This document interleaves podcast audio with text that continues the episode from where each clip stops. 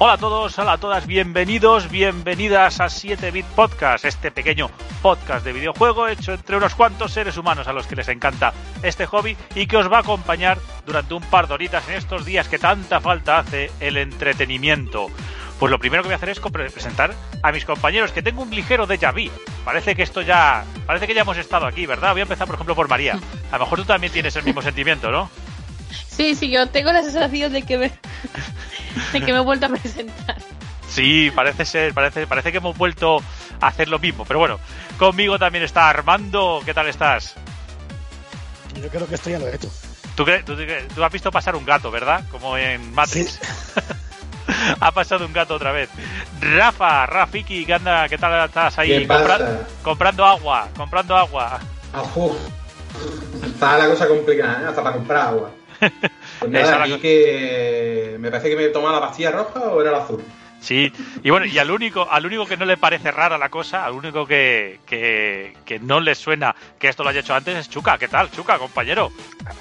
He visto cosas muy chungas en mi vida como para que esto me parezca raro, amigo Boxman. No sé, sois extraños los humanos, os parecen cosas raras cualquier cosa. Pero aquí estamos, ¿no? Vamos a estar aquí un ratito desde la cueva. Un ratito desde la cueva para animar un poco lo que hemos dicho a esa gente que necesita un poquito de entretenimiento. Y bueno, empezamos ya.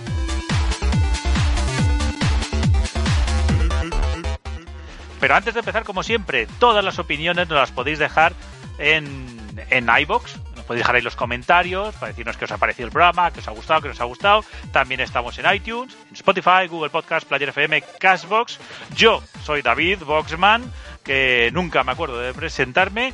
Y por supuesto, seguidnos en @7bits.com. Y ahora sí, empezamos con los contenidos del programa.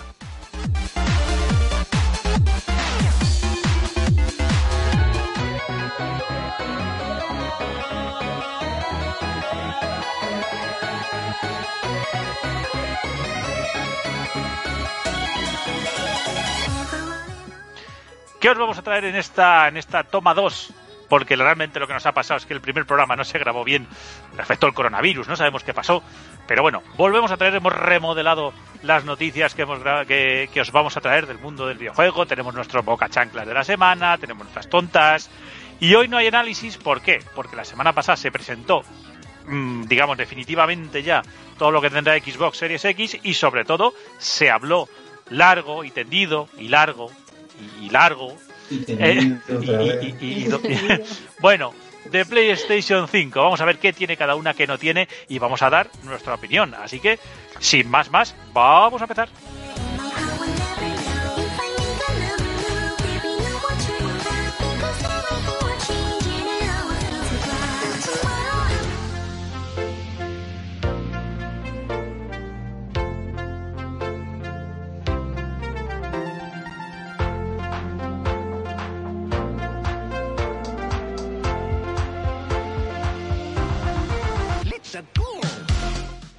Y let's go, vamos a empezar con ganas, con ánimo, para ayudar a toda esa gente. Debo expresar mi disconformidad de que empecemos con una sintonía de Nintendo, porque estamos dando bastante más daza a Nintendo que a cualquiera de las otras plataformas, con lo cual un nintendero puede sentirse sobrevalorado y cualquier otro plataformero absolutamente menospreciado. Con lo cual, a lo que quiero ir es que si tú que me estás escuchando, tú, a quien estás señalando el dedo, incluso tú puedes dejar comentarios en el podcast. Payaso. Sí. Empezamos fuerte, sobre todo sobre todo porque no nos vais a decir que estáis, yo que sé, estáis entrenando en el gimnasio, dando una vuelta, yendo al parque. No, estáis escuchándonos.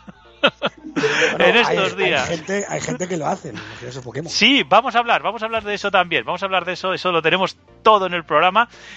Y lo que vamos a hacer es empezar, pese a que empecemos con esta de Nintendo. Lo que quiero empezar hoy vamos a comentar es una serie de actividades que están haciendo la organización Women in Games. Vamos a empezar un poquito de servicio público. Esta asociación que ha organizado un evento que se llama Cuarentena Women in Games, que de momento vais a poder escuchar esto el 23 de marzo, va a estar hasta el 29, empezó el 18, la verdad es que ya llevan como la mitad. Y bueno, pues esta organización es una organización que se hizo en torno a varias mujeres que trabajan en el mundo del sector del videojuego en España y querían dar un poco de visibilidad a la figura de la mujer en este sector. A mí me gusta mucho porque es una forma de hacerlo abierta, sin ningún tipo de cortapisas, ni jardines, ni nada. O sea, son eventos, talleres, conferencias, podcasts, incluso música que va a haber a disposición de todo el público que le gusten los videojuegos, sin importar si es hombre o mujer, y sobre todo visibilizando también todo el talento femenino que hay en nuestro sector de videojuegos en España. Podéis entrar en la web oficial de la asociación, simplemente ponéis Women in Games y os lo vais a encontrar. Y yo qué sé, habrá cosas como que ya han existido, pero bueno, va a haber más cosas.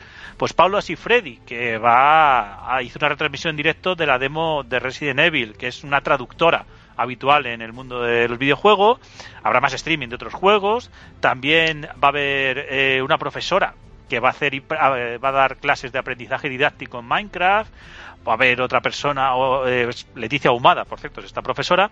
Va a haber otro taller sobre modelado 3D de personajes, que lo va a dar la artista Ana Volumar. Y luego también, un taller sobre diseño de videojuegos por Gisela Vaquero, que es la presidenta de esta asociación. Hay traductores, debo decir que hay traductores muy buenos de videojuegos, algunos incluso muy buenos y muy guapos, algunos incluso les conocéis, así que bien, me parece bien esta iniciativa. Ay, no pierde coma, pero bueno. Grande. A mí me ha gustado mucho la opción del martes 24, que todavía estoy a tiempo de 10 cagadas de los indies y cómo evitarlas. Es como... Sobre todo porque vosotras, que sois desarrolladoras, que estáis desarrollando un videojuego, oye, pues son unas jornadas que yo creo que son muy interesantes, seas hombre o mujer, pero sobre todo que visibilizan, lo que he dicho, el talento femenino en esta industria. Y bueno, hecho este servicio público, hecho este anuncio, vamos a empezar ya con noticias como lo que os pregunté hace tiempo también. Sam Fisher, Splinter Cell, un personaje querido y probablemente añorado, a lo mejor por alguno de los que estáis por aquí. No, yo pues le echarás de menos tú. Yo sí. Tú sí. Yo sí mucho. Bueno, pues Sam Fisher va a volver, pero Ubisoft no lo trae con un videojuego nuevo. Lleva troleándonos con lo de un nuevo Splinter Cell Ubisoft. Yo qué sé, vamos. Ya le vale. Ya unas veces que lo hace, ¿eh? Claro, pasa por hacer caso al maestro. No, pero primero con Prince of Persia. Y ahora con esto, es que tiene una hostia mano abierta en la cara, ¿eh? Claro, porque no hacéis caso al maestro, vuestras posesiones y vuestras preferencias son vuestras debilidades. Yo no echo de menos a Sam Fisher, pues ya está jodiéndome con la cuarentena como vosotros, pero sin echarle de menos. Joder, viene a tope aquí. Hombre, visto así... Claro. Bueno, el caso que va a volver, pero va a volver como DLC, como personaje en Ghost Recon Breakpoint, un juegaco, por otra parte. Yo lo he visto así por encima y me parece un juegazo. Y bueno, pues va a haber un DLC con una misión con Sam Fisher, supongo que con todos sus aparatos. Supongo que nos faltarán esos binoculares, trinoculares o binoculares con tres luces verdes tan característicos de este personaje. ¿Qué es un trinocular, David? Pues supongo que un chisme con tres lentes. Lo voy a buscar en Google, a ver si existe. No, tú sigue. Tú sabes que yo me invento las palabras según voy hablando, ¿no? Existe. Está asignado para los microscopios, pero existe. Bueno, no, de la Wikipedia ya la hablaré yo luego, que tampoco se libran hoy. No os fiéis de la Wikipedia, que dicen nuestros amigos del descampado. No os fiéis de la Wikipedia. Vuestros apegos y las consultas de la Wikipedia os harán esclavos, ya se sabe. Y bueno, vamos a seguir adelante porque tenemos que hablar de algo que hay un sonido que lo define, y es este.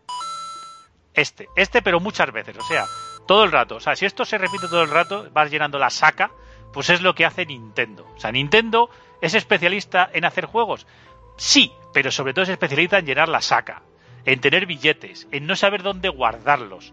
¿Y por qué? Bueno, pues ha hecho dos cosas, y lo hizo el día oficial de Super Mario.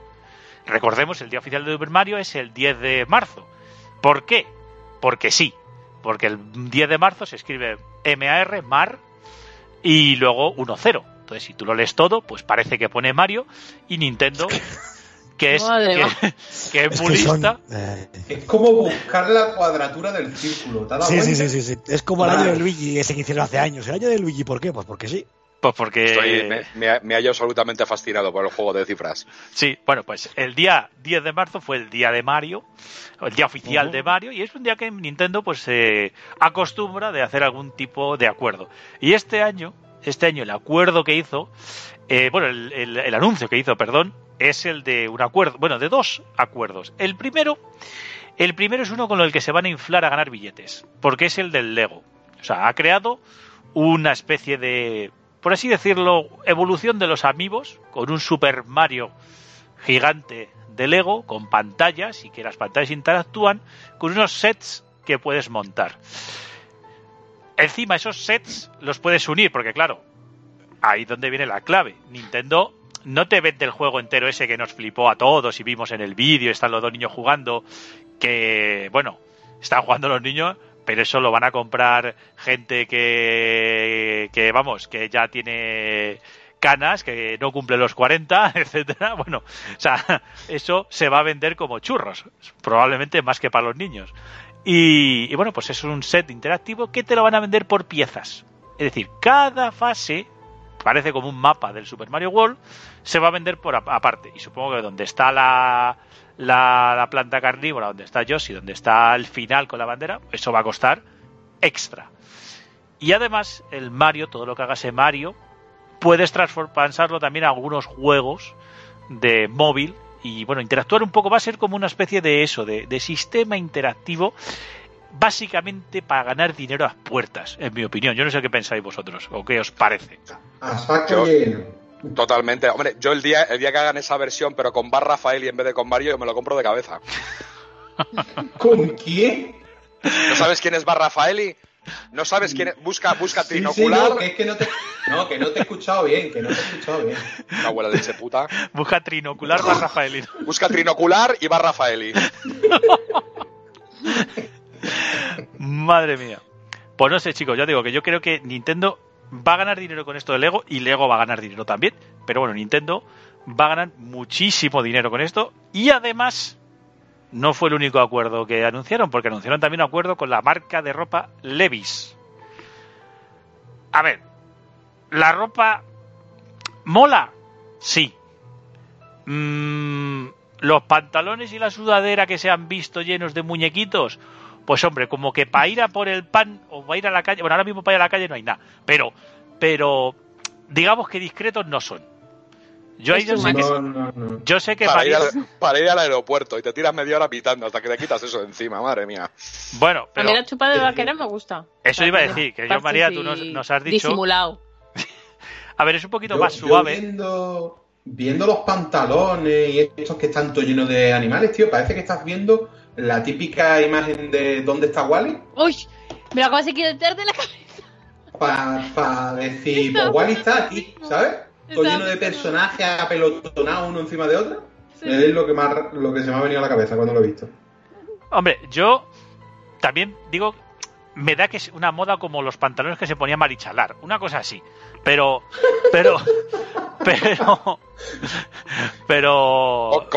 ¿Cómo le gustaba ponerse en general a Marichalar? Sí, en general, o sea, no, pero en general, bueno, vamos a dejarlo ahí, que a lo mejor vamos, bueno, ya no, porque ya no son familia real, ya no podemos ir para adelante, así que podemos decir lo que nos dé la gana.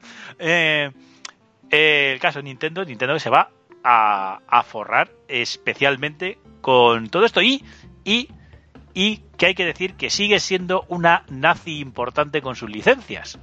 ¿Por qué? Hablamos, y lo probó Armando, hablamos en su momento de Dreams cuando salió, el juego de Media Molecule que se lanzó para PlayStation, y que bueno, que se podían hacer muchas cosas y que estaba saliendo mucho, pues la gente que estaba en un proyecto de crear un Super Mario 64, la gente que estaba creando un Sonic, etcétera, etcétera. Y ya en su momento hablamos de, oye, ¿y qué va a pasar con las licencias? Bueno, pues en cuanto el juego ha estado, digamos, al público, pues no se ha hecho esperar que la primera que ha sido la que ha metido el rejonazo, aunque es verdad que ha sido Sony la que ha salido a poner la cara, pero el jugador ha dicho que ha sido Nintendo el que les ha metido la denuncia. Y es que todo lo que había de Super Mario, pues hay que borrarlo de Dreams. O sea, no puede estar disponible. Y esto, yo no sé si será mucho o poco. Armando, tú que has estado metido ahí desde la beta. Es mucho. Es que, de hecho, la mayoría de creaciones eran todo cosas de Nintendo. A ver, es que... El problema de estas cosas es que hay de todo. O sea, en Nintendo puedes ver 40 millones de cosas. Yo no lo veo bien, pero también entiendo que Nintendo meta mano. El problema es que el juego ahora yo creo que lo va a dejar muerto, ¿eh? Hombre, es que eso nos han preocupado primero por hablar de temas de licencias, de permisos y demás, porque para mí es lo fundamental. El Dreams le pasa lo mismo que le ha pasado a lo de Nvidia. El streaming. Es como tengo una beta y tengo aquí de todo y no pasa nada. Pero como sale a la venta oficialmente, de repente toda la gente dice, oye, que no, ¿eh? Y todo el mundo se quiere quitar de ahí, pues es lo mismo. Sí, tío, pero también es verdad que, en cierto modo, Sony no gana dinero con las creaciones de la gente. O sea, la gente no puede vender lo que crea en Dreams. Y si tú te compras Dreams porque hay un tío que ha hecho el Mario 64 para Dreams... Está. Sí te puedo decir, ya, claro. Sí. Sí te puedo decir, oye, tío, hay un pavo que está creando los niveles de Mario 64 calcados de puta madre para el Dreams. Y hostia, me lo voy a comprar. Yeah. Claro, al final esa línea está ahí y Nintendo, que sabes que Nintendo es muy talibán. También. Estaba claro que esto tarde o temprano Nintendo lo cortaba, ¿vale? Bueno, pues hay que decir que Sony ha eliminado... Hay un juego que prácticamente copia el Capitán Top. Sí, es que salió en Wii U y luego tiene versión en Switch y lo copia prácticamente. Vaya. Del 100%, crees que en el Dreams 70% fácil son cosas de Nintendo. Bueno, pues hacer una cosa, Sony directamente ha borrado todo lo que tenga que ver con licencias de la competencia. O sea, no es que se haya borrado solo lo de este jugador, es que se ha borrado todo. O sea, ya no. ¿También se han cargado lo de Sonic y eso? No lo sé. De momento la noticia solo habla de Nintendo. No sé si lo de Sega también. Solo he visto porque Sega suele ser... Sega suele ser bastante más permisiva. De hecho, a los fans siempre les suelen dejar crear juegos e incluso venderlos, ¿eh? Sega para eso no es tan asquerosilla. De Nintendo ya os puedo decir que según lo que hay, Sony ha metido el viaje y ha dicho que no puede permitirse el rollo de licencias. Que no. Claro, hasta que se han quejado. Hasta ahora ha dicho, aquí no pasa nada, vosotros ir creando. Pero tío, todas las horas cacha la gente. Sony últimamente va recibiendo hostias por todos lados. Es un barco, pero no hay nadie al timón, ¿vale? No hay nadie al volante. Lo mueven de un lado a otro. No hay nadie al volante, amigos. Bueno, si al volante está Marcerni, a lo mejor es que se han dormido. Bueno, pues ya llegaremos a eso. Qué locura. Pero bueno, no nos salimos de Japón para la siguiente noticia, para el siguiente comentario. No salimos de Japón porque una prefectura en Japón, justo, ojo, ha prohibido a los niños. O sea, si ya estamos todos metidos en casa, esto lo he traído por la actualidad, de estar todos metidos en casa. Bueno, si ya estamos todos metidos en casa, una prefectura de Japón es como una comunidad autónoma, bueno, más pequeño, bueno, digamos que en lo que se divide el país, igual que aquí ¿no? Sí, pero bueno, igual que aquí se dividen en comunidades autónomas, allí se dividen en prefecturas, o sea, es decir, bueno, más o menos.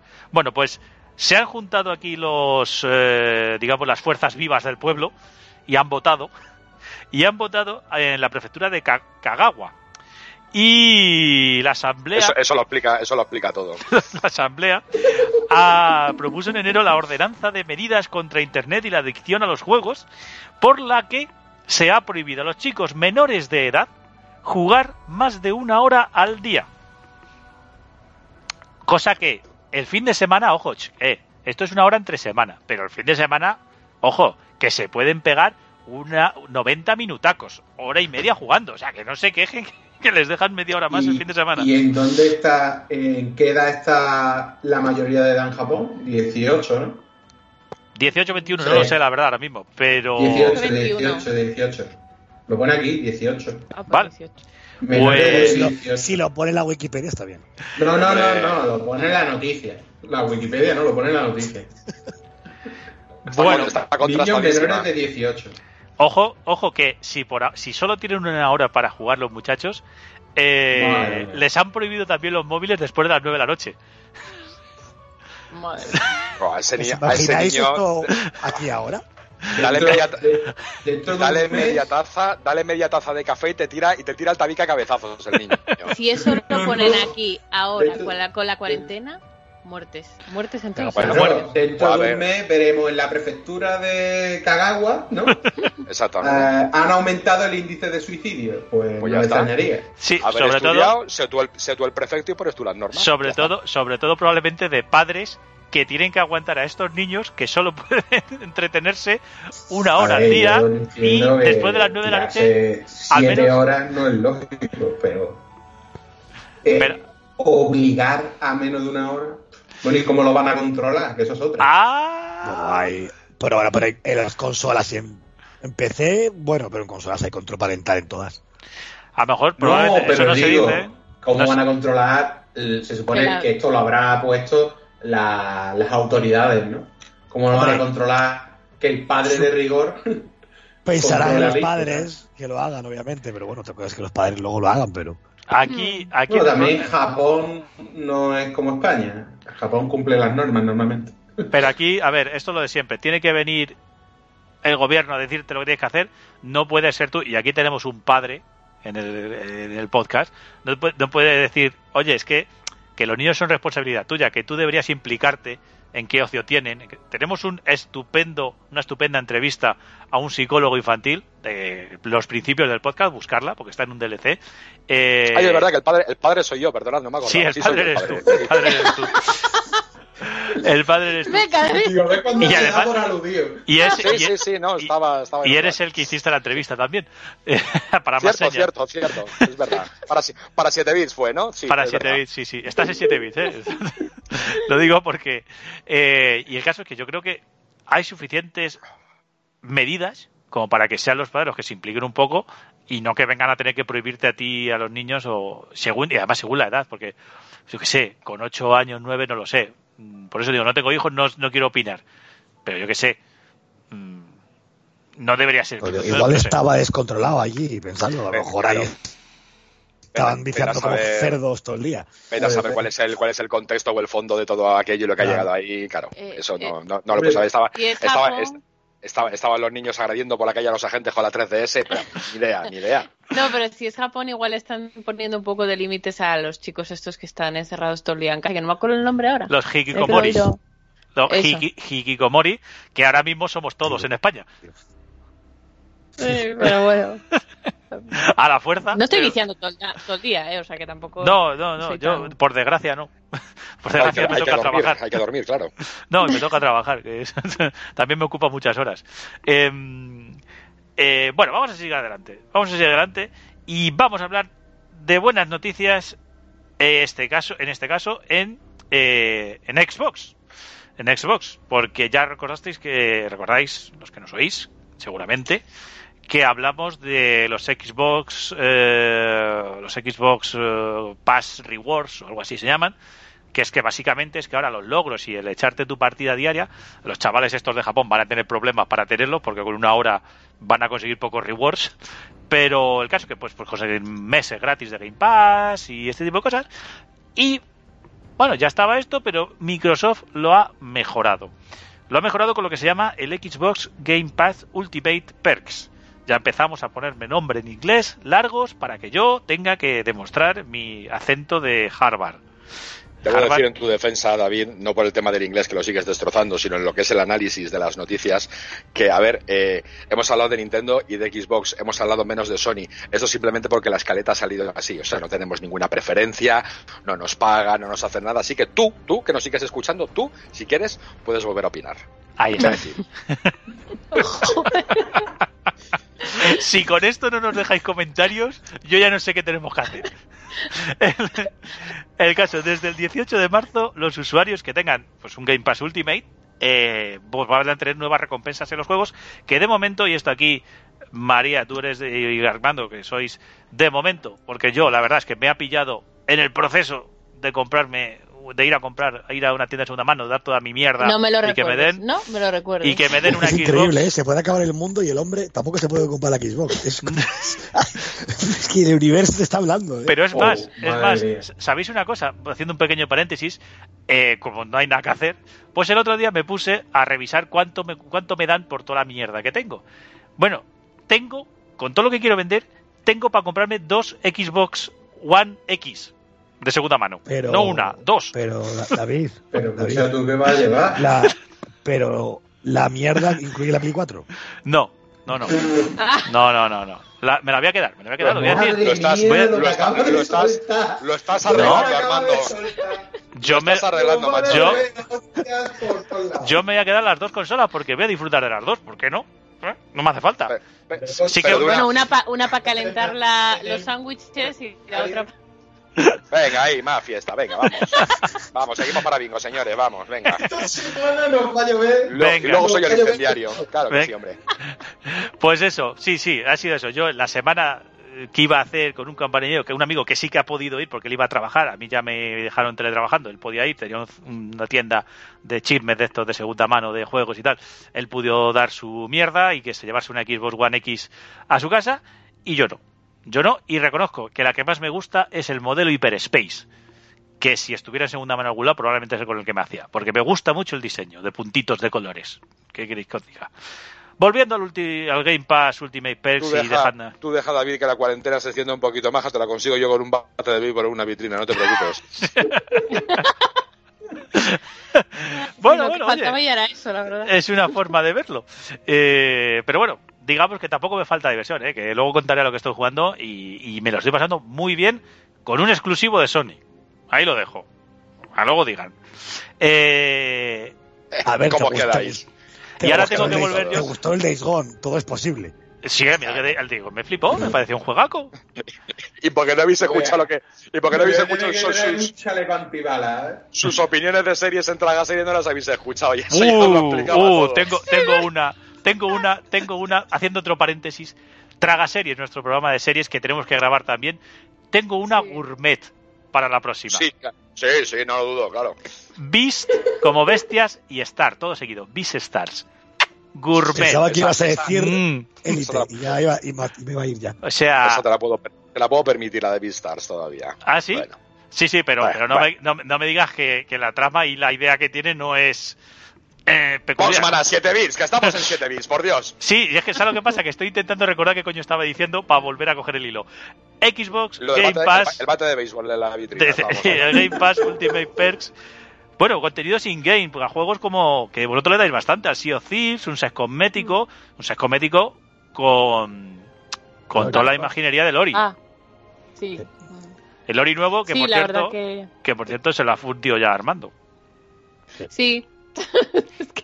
Y en camino va el Doom Eternal. Yo voy así, mi cuarentena va a ser esta. Ahí. No, pero... Va a ser prisionero. Me parece un buen complemento para, aparte de ya los rewards, que, bueno, por si alguien no lo sabe, hay como unos puntos que al final los puedes canjear por tarjetas. De 5 euros, de 2 euros, Game Pass Ultimate. Descubrí el otro día que también por tarjetas para comprar en tiendas tipo Zalando y no sé si en alguna más, Armando, no me doy cuenta, pero vamos, que es un chollo. Porque hay que hacer nada, por ejemplo, abrir un juego del Game Pass ya te da puntos. Entonces, si añadimos a esto que te dan cosméticos que normalmente te sueles adquirir con los famosos micropagos, pues yo creo que, no sé, ¿qué más os puede vender Xbox para convenceros de que es lo mejor? Y hasta aquí el espacio publicitario patrocinado por Microsoft. Sí. Gracias, María. Es que pondría sonido de inicio de Windows 7 o algo así. Mientras sí, eso digo yo. Sí. Madre, que la idea... Sobre todo porque ya va consiguiendo que su plan de dominación mundial funcione, porque yo me voy a coger la consola. O sea, ya lo va consiguiendo. Ya Ya aquí entramos en un programa que éramos todos piperos y de momento ya yo ya voy a caer. Esto no puede ser. Pero alguien más tenía por ahí el Game Pass, ¿no? No, pero que no solo voy a caer yo, sino mi colega este con el que yo, digamos, tengo que cruzar las cuentas y compartimos en la Play, es el que se ha cogido la otra y ese sí que ha vendido la Play. Pues... yo abandona el barco, ¿no? No sé si la verdad, realmente no me acuerdo. Hay que abandonarlo antes de que sea tarde. Claro. Y me lleva comentando. Con el capitán. Y claro, lo que es una con Cerny. Con el Cerny agarraba el timón. Él ha pasado. Yo tengo una Play 4 Slim que tiene cosas como, por ejemplo, dejar en paso al juego y tal. Cosa que él ahora está, porque él tenía la anterior Play 4, la primera. Claro, ha pasado a la Xbox One X y está que no le cabe un pelo por el culo. La generación casi. ¿Sabes? Está que no puede el hombre. El caso. Vamos, pues eso, que tenéis más recompensas ahora en marzo y muchas más, y os van a regalar muchas cosas más en Xbox. Vamos a seguir avanzando. En el déjà vu este de lo del Ori, que lo dije la anterior vez y lo repito, ved el tráiler de la presentación del barco de Ori, porque es maravilloso escuchar la música del Ori con el rollo pirata de sí. Es una pasada. Es como la banda sonora de Ori, pero tocada con el típico, como el acordeón este de pirata. Está muy guapa. ¿El banjo? No sé. Eso no. ¿Cómo se llama? Como un acordeoncito pequeño, sí. Que no sé cómo se llamará. Sí.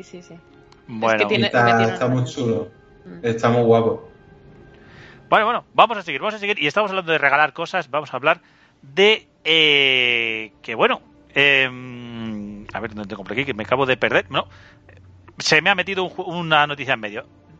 ¡Uy! Se ha metido una noticia salvaje, ha entrado en medio de las noticias y ya después engancho con los juegos gratis, pero voy a decirlo, hombre. Hay aquí una noticia... Bueno, no la voy a decir yo. La que ha metido y ha dicho, uy, ¿qué es lo que pasa? Pasa algo con Halo. Pues buenas noticias para los fans de Halo, que además me lo ha pasado Armando, que no se retrasa Halo Infinite. Que van a ponerse a trabajar duramente desde sus casas, pero van a seguir con el juego delante, que era una de las cosas que bueno, vamos, que había dudas, que van a teletrabajar para que no os falte el juego, probablemente porque no se ha anunciado, pero quién sabe si no será un juego de lanzamiento con la consola, con la nueva Series X, que sería lo suyo. Sí, sale el mismo día. Pues no lo sabía, no lo tenía controlado. Fenomenal. Yo creo que es María la que está detrás de esta noticia, ¿eh? ¿Quién sabe? No lo sé. No, seguro. Sospechoso. Ella sabe por qué, seguro. Juego a que... A raíz de esto que hablamos de posible retraso de Halo y eso, es que hay un rumorcillo por ahí perdido de que a lo mejor no salen las consolas este año. Y no por culpa de que no se puedan desarrollar a tiempo, que no las puedan fabricar, no va por ahí la cosa, va por el hecho de que para lanzar las consolas tienen que estar listos los juegos de lanzamiento para lanzarlas.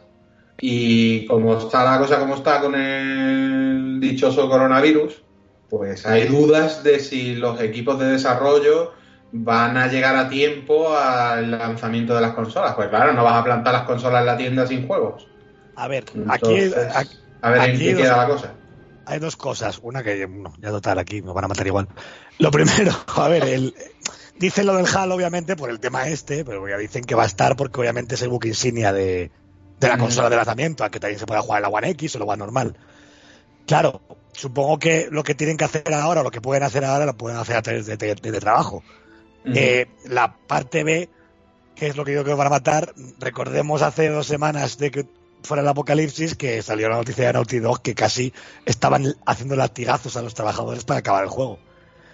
No creo que Last of Us le esté beneficiando mucho, fuera de la coña del crunch, el estar así. Y yo soy de los que creen que ese juego no va a salir en mayo. De hecho, estoy seguro que ese se va a retrasar. No sé. Bueno. Pero vamos, que yo no... Lo que he leído no hacía referencia a ningún título en general, en particular, no, a ninguna compañía, sino en general, ¿vale? Igualmente Microsoft el otro día, cuando hablamos de lo de Sony, al minuto de que salió Sony dijo... María lo vio, salió la fecha de la consola. Sí.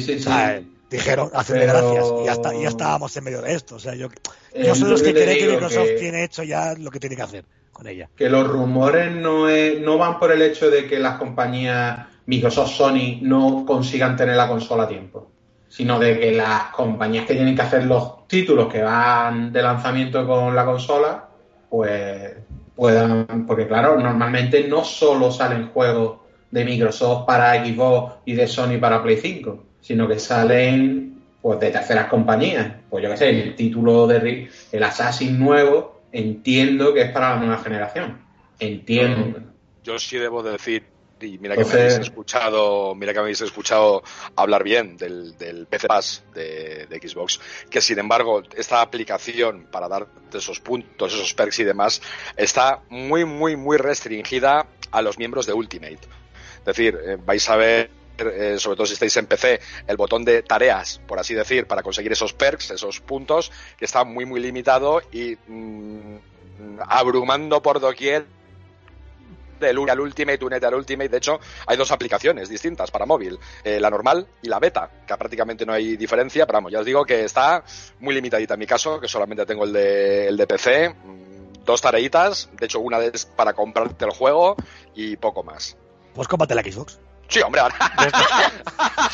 ¿Qué humor tienes, Armando? Y esto es meter la cuña de hace dos noticias, pero bueno, luego me decís a mí. Vamos a seguir avanzando y vamos a hablar de cosas que nos vienen bien en esta época de pues encierro, de estar en casa. La pues, Xbox. Sí, la Xbox también, pero vamos a ver, también hay gente que tiene PC y hay gente que tiene Play, o sea, un poco para todo el mundo y sobre todo la gente Switch. Bastante. Hoy nos apedrean. Bastante. De coña, chicos. Ahí. Que el caso es que bastante tenemos ya con lo que tenemos, como encima tener que gastarnos más dinero. Y bueno, pues muchos estudios, editoras, tiendas digitales, pues están ofreciendo juegos gratis. Un poquito, algunos. Son juegos que ya iban a estar gratis, que ya están gratis, como el Good Old Games, que a mí me trolearon y vosotros me abristeis los ojos de no es que se hayan puesto gratis, es que lo que han hecho es poner todos los gratis en una paginita para que los tengas todos junticos, aunque había algunos juegos guays que estaban ahí chulos, como el Beneath a Steel Sky, que a mí es una aventura gráfica de hace un montón de años que me gustó mucho, pero bueno, que Good Old Game, lo que hay algunos que pues eso, han aprovechado y han dicho, vamos a decir que es por el coronavirus, pero ya los íbamos a dejar tal. Entonces, ¿qué tenemos por ahí? Bueno, pues tenemos, por ejemplo, en Steam regalan el Tomb Raider y el Tomb Raider el primero de los últimos. A ver si me explico, el nuevo, el de ahora, no el de antes, el nuevo, pero el primero de ahora. Yo creo que me he explicado. Bueno. Sí, a mí me ha quedado claro, sí. Que por cierto, a mí... Lo mejor es que sabe que os he explicado y por eso recalca, creo que me he explicado. Y ojo, a mí es el que más me gusta de los que han salido de la nueva generación de Tomb Raider, ahora hablando en serio. A mí es y el final es el mejor, me parece el más chulo. Y también Lara Croft and the... ahí voy. Lara Croft and the Temple of Osiris. Esa. Que ese era un título un poco menor en perspectiva isométrica, que bueno, estaba bien. Una aventurilla interesante. Quedan también el Dayland, que ahora que está tan en boga el Animal Crossing, también podemos hablar de juegos como Harvest Moon o Stardew Valley, de aquí que mantiene a algunos aquí secuestrados. Pues es el Dayland, es un juego que también puedes cultivar, cocinar, es un juego como muy cookie también, que es un rollo como el Principito de planetas pequeñitos donde estás tú ahí creando tus cosas, muy chulo, que va a estar disponible en Steam hasta el 24 de marzo. Creo que además es de un estudio español, si no recuerdo mal. Sí. Muy guapo, yo lo tenía, pero es un juegazo. Yo debo hacer un pequeño inciso para hablar, que ya sabéis que no es santo de mi devoción, pero para hablar de la Epic Store, que tiene ahora mismo gratuito un grandísimo juego como es The Stanley Parable. Sí, vamos a llegar, voy a llegar ahí. ¿Vas a llegar? Bueno. Voy a llegar, porque tiene el Stanley Parable y el Mirando Perros también lo tiene gratis. Exactamente, mirando. El miraperros, sí. El miraperros. Pero el miraperros es la ponzoña comparado con el otro. O sea, no, es lo que no quiere nadie. Ya está aquí una opinión así objetiva del juego. Exactamente. Y hasta yo tengo aquí la sensación... Ubisoft nos mandará algo. Hasta aquí. Yo tengo la sensación de que el juego este de la cabra ya es como que se quieren deshacer de él de alguna manera, porque lo he visto en tantos sitios regalado.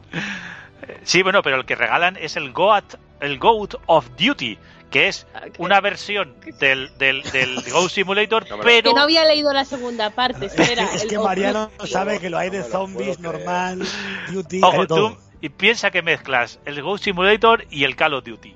Lo mezclas y son cabras con metralletas y con cañones. Bueno, pues va a estar... Pues nada, pues me lo tendré que comprar. También, mira, uno que está muy bien, que es el Drawful 2, que es, yo creo que es una especie de Pictionary, que ahora mismo, si tienes gente en casa, pues puede servir para echarte unas partidas. Es bastante alocado y además también juegas con teléfono móvil y tableta y tal. Entonces es un juego que invita mucho a... Pues eso, a entretenerse entre todos los de la familia que estén en casa. Gratis para PC también. Football Manager 2020 también va a estar gratis. Oh. Hemos dicho que los juegos gratis en Good Old Games ya estaban gratis, pero bueno, lo he dicho, tenéis a Beneath a Steel Sky, que es una aventura gráfica clásica muy buena, muy recomendable, de ciencia ficción. Eso sí, point and click y gráficos clásicos, o sea, no esperéis que esto sea nada nuevo. El Hello Neighbor, que yo le probé en Switch y no me... Le probé con ganas y... Tampoco entré mucho en el juego, no me... Ese es muy fan mi hija de ese juego. ¿Ah, sí? Sí. Pues... ¿Y por qué? ¿Qué le ha visto? No, ¿te ha dicho? No, se le he preguntado muchas veces. De hecho, cuando caigo en que soy su padre, ya sabéis que a veces cuando se me va, digo, y esta niña que está aquí jugando al Hello Neighbor, y se lo pregunto. Y dice, pero papá, digo, coño, es verdad, soy tu padre. Y no, que le gusta, simplemente. Vale. A ver, hay gente que le puede gustar los juegos. No, si yo lo que quiero... A ver, que yo no digo que el juego sea malo. Digo que yo no entré. Por eso, cuando a alguien le gusta, digo, oye, ¿qué es lo que te gusta? A lo mejor no lo vi. A lo mejor no... No, hay gente que le gusta el NAC. Bueno, mi hija teniendo... Camilo Snack me encantan, que tengo los dos, pero que es en serio, o sea, que gente que le gusta. No, que por eso, que hay cosas muy raras. Mi hija teniendo la tía que tiene, pues ya se pueden explicar estas cosas, no pasa nada. Nada.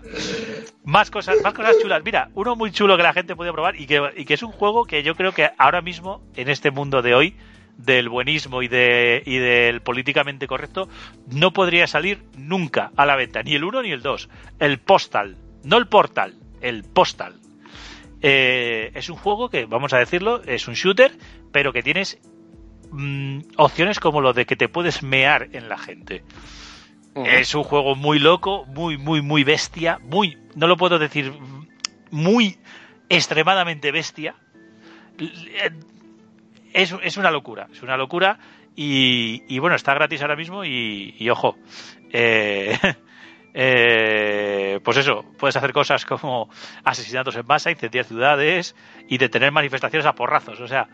Muy de cuarentena. Es una joya, es una joya de juego, no, vamos. Desde luego liberas estrés. Es un juego del 2000, por ahí, de los 2000s, y lo dicho, es un juego que en ese momento pudo salir que yo tengo...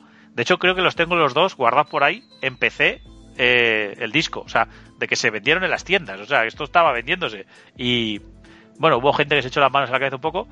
Hay que decir que el Postal, el nombre viene, muy curioso por la anécdota, porque yo no sé si habéis visto la película de Un día de furia, que es un oficinista que se le va la flapa y se acabó, y se carga todo lo que pilla y va arrebatando gente. Bueno, pues eso viene de un caso real en Estados Unidos que le pasó a un cartero.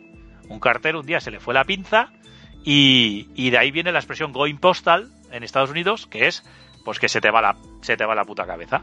Y por eso el juego se llama así. Y de hecho hay una película, no sé si lo sabéis, del infame de V-Ball con un tráiler en la cabina del avión brutal. Totalmente, tenéis que buscar el tráiler de Postal en YouTube, chicos, porque no tiene desperdicio. No, es que... ¿Por qué no lo deja ese hombre hacer más películas, hombre? Es que qué vergüenza de país. V-Ball, que es el tío que siempre cogía las licencias de videojuegos y hacía las películas cremita. Mira, House of the Dead es probablemente la mejor película de la historia de la humanidad. Bueno, hemos dicho ya Mira Perros, Watch Dogs, que está gratis en Epic Store, Stanley Parable, que está hecho con el motor de Half-Life, que por cierto, todo Half-Life está otra vez gratis. Bueno, ha estado gratis 1000 veces, bueno, pero lo han vuelto a poner gratis porque Valve, cada vez que tiene que poner algo gratis, dice, pues pon el Orange Box gratis, y que si ya, ¿quién se lo va a bajar? Pero bueno, y recordemos gratis. Que ha salido hoy el Half-Life, el Alyx. Oh, no, hoy sale el VR, y le están cayendo 10s por doquier en todos los medios del mundo. Yo reconozco que tengo muchas ganas porque yo soy muy fan de los Half-Life, pero que sea una precuela, a mí es que las precuelas me cabrean, me dan mucha rabia. ¿Por qué me cuentas cosas raras? No dijiste lo mismo de Gotham, chato. Eso es verdad, no, pero lo empecé dándome rabia, pero acabé diciendo, mola. Pero de primeras me dan mucha rabia. Este juego de Half-Life me da asco, pero me gusta. es como luego lo voy a hablar. Luego voy a hablar. Qué puta mierda de juego tan divertida. Luego voy a hablar del tío que te tiene que caer mal, pero sí. Luego voy a hablar de Ibai Llanos, que lo hemos hablado entre todos, y yo siempre lo he dicho. Digo, Ibai es un tío que objetivamente yo le veo y digo, me tenía que caer mal, pero me cae bien. Pues con las precuelas me pasa lo mismo. De primeras me caen mal, pero a veces me caen bien. Pues esto es igual. Un saludo para Ibai, que seguro que nos escucha y seguro que me hace un vídeo gritándome o algo, y se lo agradeceré. Porque lo he dicho, yo le veo y digo, me deberías caer mal, pero jode, cabrón, me caes bien. Qué hijo puta más salado, como se suele decir. Pero bueno, más juegos gratis. Ahora en itch.io, que no conocía yo esta página, pero bueno, son como juegos indie gratis, y está alguno como No Response, como Earthsong, como Code Banzer y Child of Light. Este sí que tiene más renombre. Este está gratis en Uplay. Este está gratis en Uplay. Y bueno, evidentemente en Nintendo no hay nada gratis, hay descuentos, no hay absolutamente nada gratis. Hay un montón de descuentos. Y Nintendo regalando algo, estás flipando. Vamos a ver, recordemos, Nintendo es especialista. Entonces sí que se acaba el mundo. A ver, Nintendo es especialista en llenar la saca, lo hemos dicho, en llenar. Si tú regalas, el que regala mal vende, como se suele decir. Ahí está. Así que bueno, pues tenemos ofertas semanales. Bueno, hay un completo artículo en Vandal que podéis leer con todo eso. Y quiero recordar, FX Interactive, una empresa a la que yo tengo cariño, no sé por qué, pero la tengo cariño también desde hace muchos años, porque han estado ahí, son los herederos de Dynamic Multimedia, y aunque solo sea por ese halo que tenían encima, se merecen tenerles un cariño, que van regalando cada semana uno de sus juegos, y han empezado con el Imperium 2, un juego que yo, a mí, sin gustarme la estrategia, en su momento le di bastante, me gustó mucho el Imperium, pareció muy interesante, es un rollo Age of Empires, pero estaba muy bien. Y vamos a dejar ya los juegos gratis y vamos a llegar a lanzamientos, igual que ha habido lanzamientos de Animal Crossing, ha habido un gran lanzamiento que Armando lo está probando ya, que es el Doom Eternal. Y evidentemente, lanzamiento de juego 7-bits, Doom, pues tenemos que llamar al que tenemos que llamar. Vamos a llamar ahora mismo a nuestro Marina, que nos cuente cómo le va el lanzamiento y cómo le va la confinación. El otro día le vimos que estaba ahí luchando en la residencia, a ver qué tal le va ahora. Vamos a llamarle.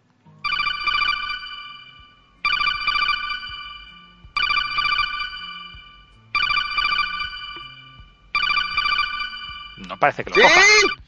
Hola, señor Marine, buenas tardes.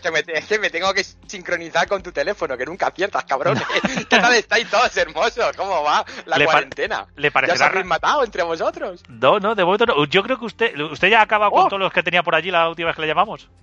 Sí, no, resulta que no estaban infectados, qué fallo. Vaya tontería, ¿no? Uy, qué desperdicio de sangre. Bueno, usted... Lo primero, enhorabuena por el nuevo juego. O sea, sale usted en el juego como un chaval. Gracias. O sea, imponente que salgo en lo que tienen las remasterizaciones y recreaciones y reversiones y revamping y remastering y no. Además, sale ahí que parece, vamos, con una espada de fuego, tal, parece más del Gears of War que... Parezco San Gabriel, ¿verdad? Sí, además ya no era Doom Slayer, ahora le han puesto otro nombre, ¿no? No sabéis ni quién es San Gabriel, cabrones. No, la verdad es que no. Pues busca, a la que buscas Trinocular, me gusta Trinocular. Busca Trinocular y San Gabriel. Bueno, yo lo que quería hablar con usted es que el juego, ¿sí?, el Doom, en el Doom usted se ha hecho una casita. Vamos, se ha hecho un pisito de soltero. Para descansar, que se llama de cita de... Es un office. Es un office, es una man cave, como se suele decir. Vamos, sí, pasta usted a gusto. Con un cheslón. Basta usted a gusto, ¿no? ¡Ay! Más que en brazos. Y sobre todo usted, que esto será topo moderno, pero usted ha puesto ahí su 486. ¡Ay! ¡Un 80-486! ¡Claro que sí! Con 2 disquetes. ¿Habéis visto la coña marinera que han hecho con lo de los disquetes? Eso le iba a preguntar, porque hay mucho misterio de... Porque eso, hasta que no acabes el juego, parece que no se desbloquea y tal... Y ahí me parece que usted ha metido mano. Usted, ¿qué tiene usted bloqueado en ese ordenador para que no quiere que vea la gente? Que bueno, a ver, esto ya os acordáis que muchos de estos programas yo os hago siempre la versión oficial y la extraoficial, ¿no? Entonces, bueno, tenéis así como, si os metéis en el ordenador, es la antiguaya esa, pues veréis que tenéis así como 2 disquetes. Uno, casi como con acceso protegido, ¡ay, todo muy misterioso! Bueno, pues uno, resulta que se desbloquea el juego del Doom, cuando pasáis el modo campaña. Y así podéis jugar un Doom dentro de un Doom, es como un sueño dentro de un sueño, pues sí, más o menos. Un poquito Doom, Inception. Así. Pero está la movida del segundo, que dices, guay, ya me pasa el modo campaña y esto no se desbloquea. ¿Qué es lo que habrá que hacer ahí, amigo mío? Yo, si queréis, os lo cuento. Yo creo que tiene que ver, mira que a usted le llamamos siempre señor Marine, pero usted tendrá un nombre. ¿Mm? Y se comenta, que ahí está la clave. ¿Sí? Bueno, vamos a ver. Esto, de hecho, lo hemos hablado muchas veces. El nombre oficial, no. Lo único que salió, esto ya es la nota cultureta, salió una serie de novelas, así, de novela cómic, basado en el personaje del Doom, en el que se decía que el personaje del Doom, que ese era el pollo ese que habían contratado para hacer mi imagen en esas cosas, era un tal Flintagar que había nacido en Colorado y que se había hecho el marine. ¡A usted la mierda, hombre! Ese hombre no ha pasado por Marte ni por la puerta. ¡Nada! Ese no sabe ni lo que es Blanco Argibay. Este no ha ido a la vuelta a la esquina. Nada. Bueno, entonces, a ver, el caso es que si vosotros ponéis en ese ordenador que os pedirá contraseña en el segundo disquete, ponéis el nombre del aficionado este, del Flintagar, ahí resulta que desbloqueáis otra cosa. Y podéis decir, ¿y qué es? A ver, podéis decirlo, ¿qué es? No sé, su carpeta de porno. La carpeta de porno. Ahí... No, yo te voy a decir qué es. Ahí se guarda la receta secreta de las croquetas de Chuca. ¡Oh, tía! ¡Hostia! Madre mía, pues eso tenía que ponerlo con más dificultad. Eso que ya hemos dicho cómo se entra. Eso vale su precio en oro. Eso son feromonas con forma cilíndrica, niño. Eso es un servicio público. Ahora que está todo el mundo encerrado en casa, todos los que nos oigáis, coger esa receta, hacérsela a vuestra churri y va a haber un baby boom dentro de 9 meses. Sí, y lo que tengáis churri voy a poder ir calentando el melón en el microondas, porque vais a poder como una moto. Garantizado. Usted garantiza que con esa receta baby boom es 9 meses, ¿no? Madre mía. Incluso con la lavadora. Pero que te deja embarazada las croquetas, ¿eh? Bueno, algo así. Todo depende de lo mucho que las empujes. Ay, Dios. Bueno, señor Marínez, está muy interesante. Bueno, a ver, que dice, no me cortes ya, coño. Bueno, espérate, nos va a contar la... No, a ver, no, voy a decir que la versión oficial que hay en el juego, que es mentira, la versión oficial que hay en el juego, que es igual que en el disquete 1 podéis jugar al Doom 1, en el disquete 2 podéis jugar al Doom 2. Oh, ¡Qué casualidad! ¡Qué bien pensado, por cierto! El 2 para el 2 y el 1 para el 1. ¡Qué bien pensado! Es como si lo hubiera hecho los de Microsoft. Sí. Bueno, señor Marine, pues le habrá parecido raro que le llamemos un lunes en vez de un domingo. El viernes pasado no le pudimos llamar, pero bueno, son otras cosas. Y sobre todo, ¿qué tal está llevando usted la cuarentena? ¿Usted aplaude también? ¿Le da cacerola? ¿Le va bien? ¿Qué tal le va? No, hombre, yo estoy acostumbrado, porque yo generalmente en la residencia yo me suelo duchar a las 8 menos 5, ¿sabes? Entonces yo estoy acostumbrado a las 8, salgo en pelotas a la terraza a secarme y aplauden. Entonces yo lo de los aplausos estoy acostumbrado, ¿sabes? Usted lo lleva ya bien, ¿no? Bueno, sí. Pues como siempre le invito a que se quede escuchando el programa, pero tenemos que seguir avanzando, así que... Se lo agradezco, muy bien, hermosos. Oye, disfrutad de la cuarentena, ese es bueno, niños. Venga, muchas gracias, señor Marine. Venga, adiós. Bueno, entrañable, señor Marine. Ya, perdona, que estaba en el baño. Señor Marine, que le vamos a decir señor Tagal, que a lo mejor se nos... No le digáis eso, que se encabrona. Vale. Bueno, venga, pues y hablando de encabronamiento y de hacer amigos, vamos a adelantar una pequeña cosita al debate de PlayStation 5 y Xbox One X, que es el tema de la retrocompatibilidad, tanto en un lado como en el otro, porque ha habido noticias de los dos lados, que incluso las dos no podríamos decir que nos pudieran gustar, en ningún lado ni en otro, digo yo. La primera es que se habló mucho en esa conferencia de Mark Cerny de que PlayStation 5 esa conferencia de PlayStation 5 de que iba a tener compatibilidad con 100 juegos de Play 4 al comienzo y con los Legacy Mode y todo esto, que bueno, que ya lo hablaremos después. El caso que Sony ha aclarado el tema, y ha dicho que la inmensa mayoría de los juegos de Play 4 serán compatibles, que han probado como 4.000 y que todos funcionan. Pero bueno, que esto va a ser progresivo, que no creamos que vamos a tenerlo todo el primer día. Que la inmensa mayoría se van a poder jugar, pero tampoco ha dicho ni cómo, ni cuándo, ni por qué, ni... Pero que sí, que se va a poder. Y bueno, ¿y qué han dicho los del otro lado? Ha dicho Xbox: Microsoft ha garantizado la retrocompatibilidad de todos los juegos de Xbox One en Series X. Cosa que suena muy bien, pero... A ver, que lo voy a bajar aquí. A mí me ha dejado una cosa, y quiero que me comentéis los que sabéis bien de esto, es que se van a poder compartir a través de un USB. Es decir... ¿Cómo? Aquí pone que los juegos de Xbox One en la Series X se van a hacer a través... O sea, tú te vas a descargar el juego en un USB y lo vas a pasar a la nueva consola. ¿Qué pasa con los discos? Es lo que a mí me extraña. Y sobre todo, que los juegos de la Xbox Series X no se van a poder almacenar en un almacenamiento externo por USB. Solo en los dispositivos estos que dijimos, que se ha dicho que va a tener la consola, que los va a hacer Razer, pero son, digamos, como oficiales de... O sea, es un poco raro, no sé. Opiniones de las dos cosas. Es que lo de los USB es la primera noticia que tengo. Yo lo digo lo que pone. La única... que yo me acabo de mirar otra vez, la única cosa oficial que ha hecho Microsoft es que los juegos de la One funcionan tal cual funcionan hoy en día. No hay nada que hacer, nada. Yo me acabo de leer también lo del USB. La cuenta, lo ha dicho la cuenta de Xbox, o sea, @Xbox, en Twitter, que ha dicho eso, esto en inglés lo pone, trae tus juegos favoritos a tu Xbox Series X simplemente conectando tu disco duro USB a la Xbox Series X. Ahora bien.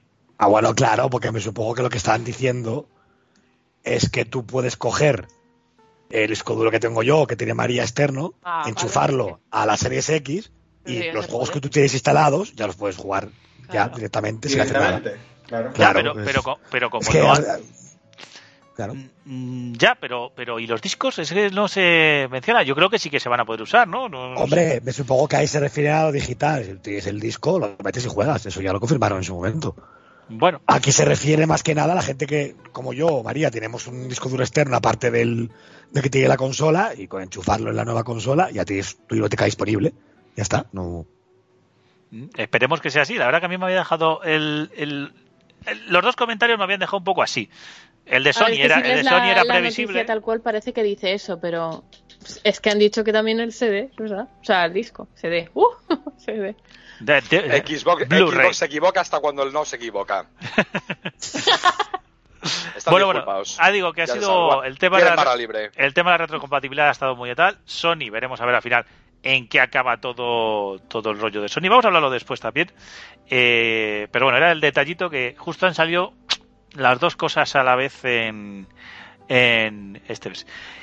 Y vamos a hablar también, noticia, dijimos el otro día que no se grabó, pero se debería haber grabado, pero dijimos que GameStop consideraba en Estados Unidos que era un bien de primera necesidad y que como los supermercados y las farmacias debería mantenerse abierto, cosa que ha pasado, que les han cerrado, han tenido que cerrar las tiendas por el tema del coronavirus. Y claro, cuando tú ves las barbas de tu vecino cortar, pon las tuyas a remojar, que dice el refrán castellano. ¿Qué pasa? Que los ingleses, que siempre están mirando de rojillo a los americanos, han dicho, hostia, que nos cierran las tiendas de videojuegos. Y parece ser que las ventas en las tiendas físicas en Reino Unido se han triplicado esta semana ante el temor de que les vayan a cerrar la tienda. Papel higiénico de Reino Unido. El papel higiénico de Reino Unido son los videojuegos. O sea, se han multiplicado por 3. Se han vendido casi 500,000 de juegos físicos en una semana. O sea, eso es 3 veces más de lo que se vende una semana normal.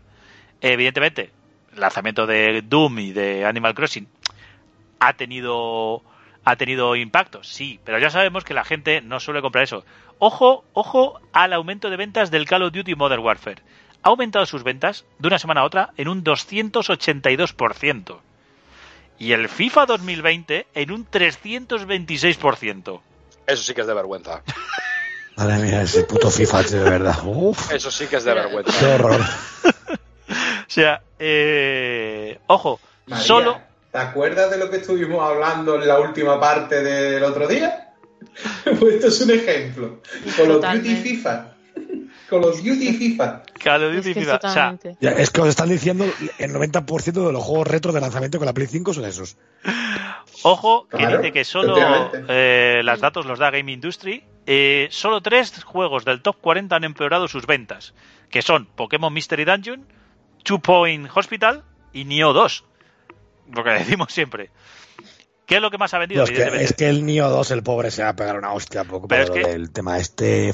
Os voy a decir los 10 que son los más vendidos en tienda física esta semana con el pelotazo. O sea, si Animal Crossing y Doom, que han sido los 2 más vendidos. Luego Call of Duty y FIFA. Pero es que después el quinto es Mario Kart 8 Deluxe. Pero hay alguien que no lo tenga ese juego ya. Ojo, el sexto es Grand Theft Auto 5. No, lo mismo. Alguien que no lo tenga en GTA. Ojo, séptimo. Esto os va a gustar a ti y a Chuka, sobre todo a Chuka. Crash Bandicoot Insane Trilogy es el séptimo. Ahí están los paramélidos reivindicándose, claro que sí.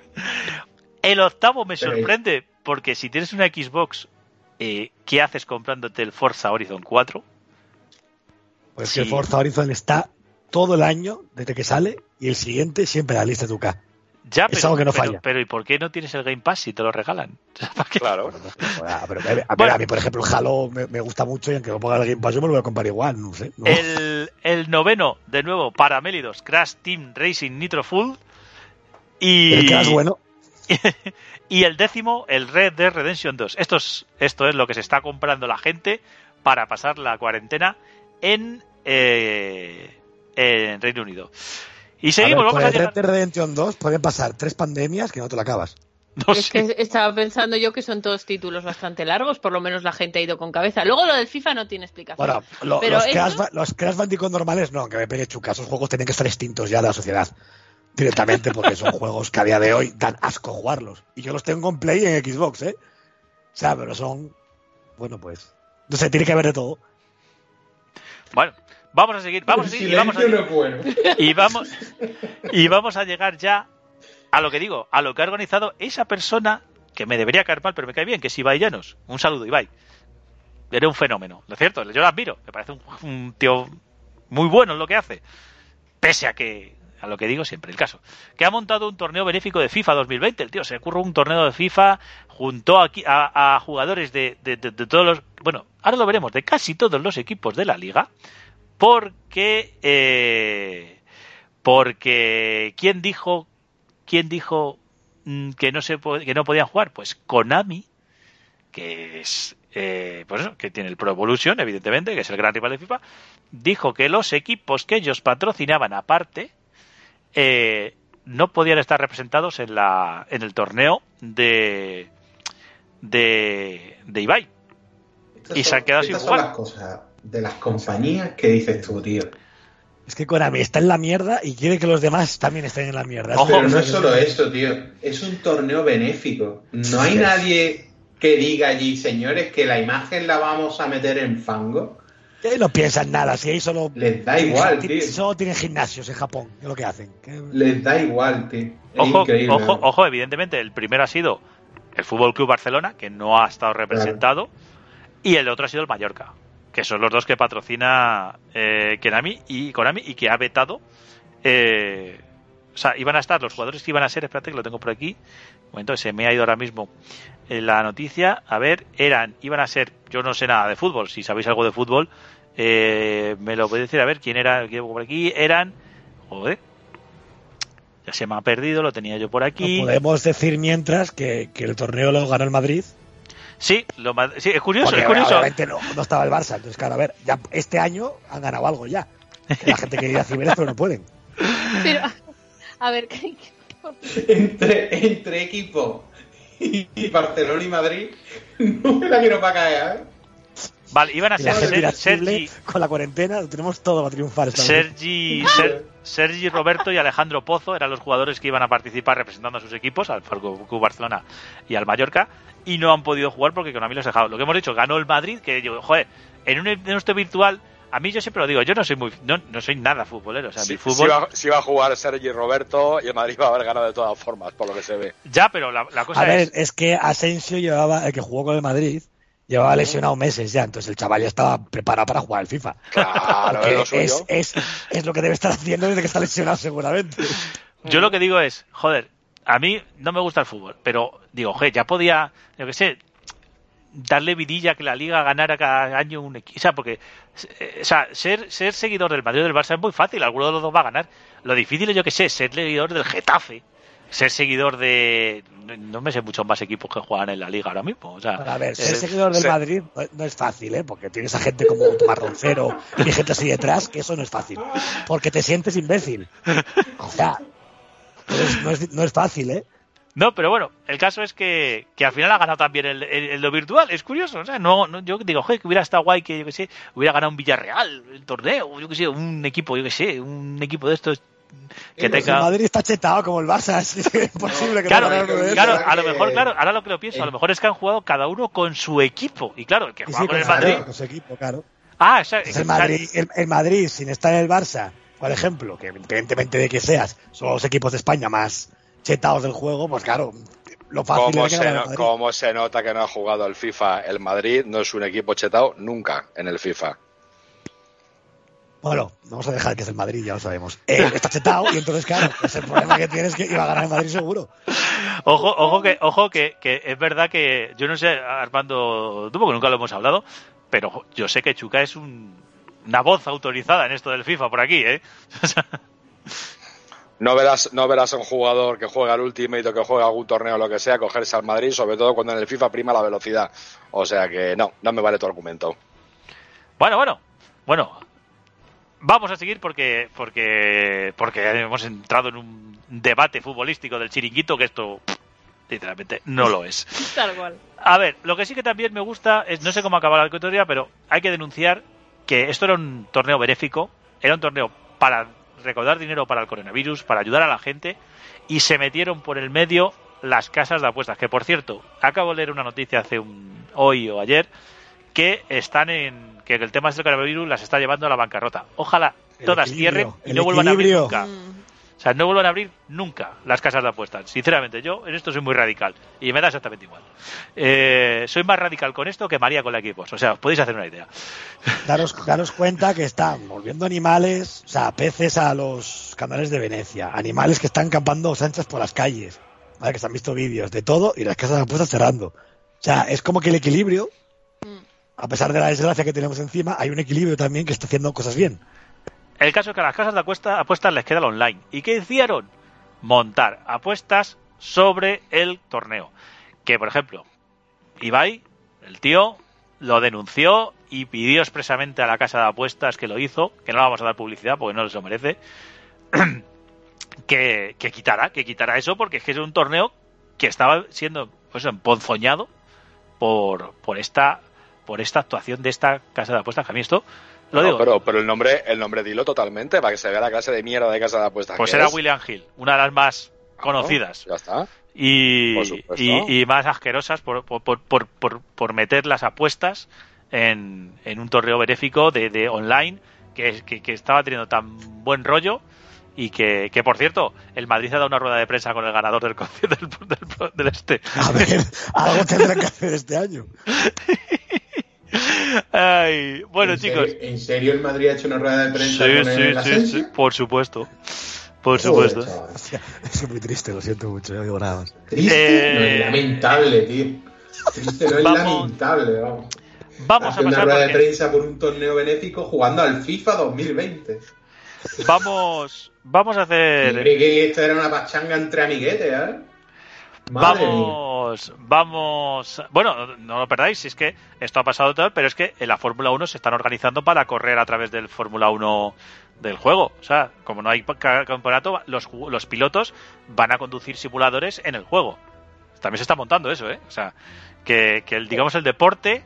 que tanto que tal, los deportistas profesionales están yendo a los eSports para seguir, bueno, más bien las marcas y los equipos de los deportes que están viendo que ahí puede sacar un poco la cabeza y salvar un poco los muebles durante este tiempo de parón, pues se están metiendo y están aprovechando para que los jugadores, los deportistas, pues echen sus partidas y ahí monten torneos online. Pero decíamos... que si os ha parecido que alguna de las tonterías que hemos dicho eran las tonterías de la semana, ahora vamos a empezar con la cremita. Y con la cremita siempre en este programa se empieza con el boca chancla de la semana.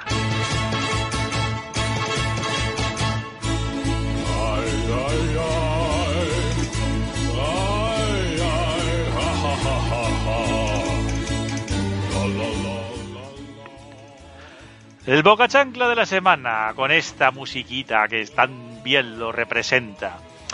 Y el boca chancla de la semana, ¿para quién va? Esta vez no va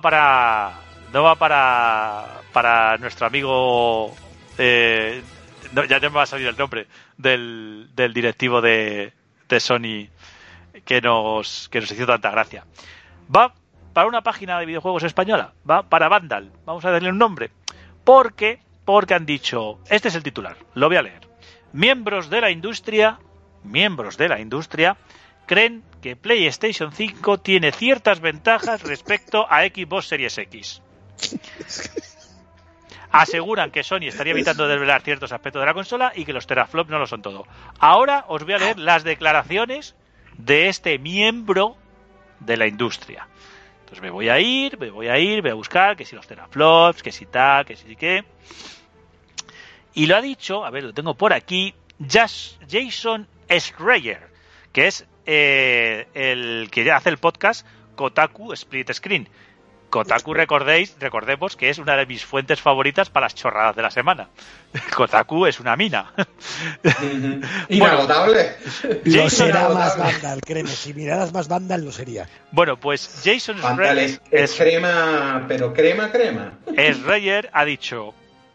Me han dicho, esto es lo que dice el tío, me han dicho casi unánimemente que PlayStation 5 es una bestia, una de las piezas de hardware más alucinantes que han visto o usado.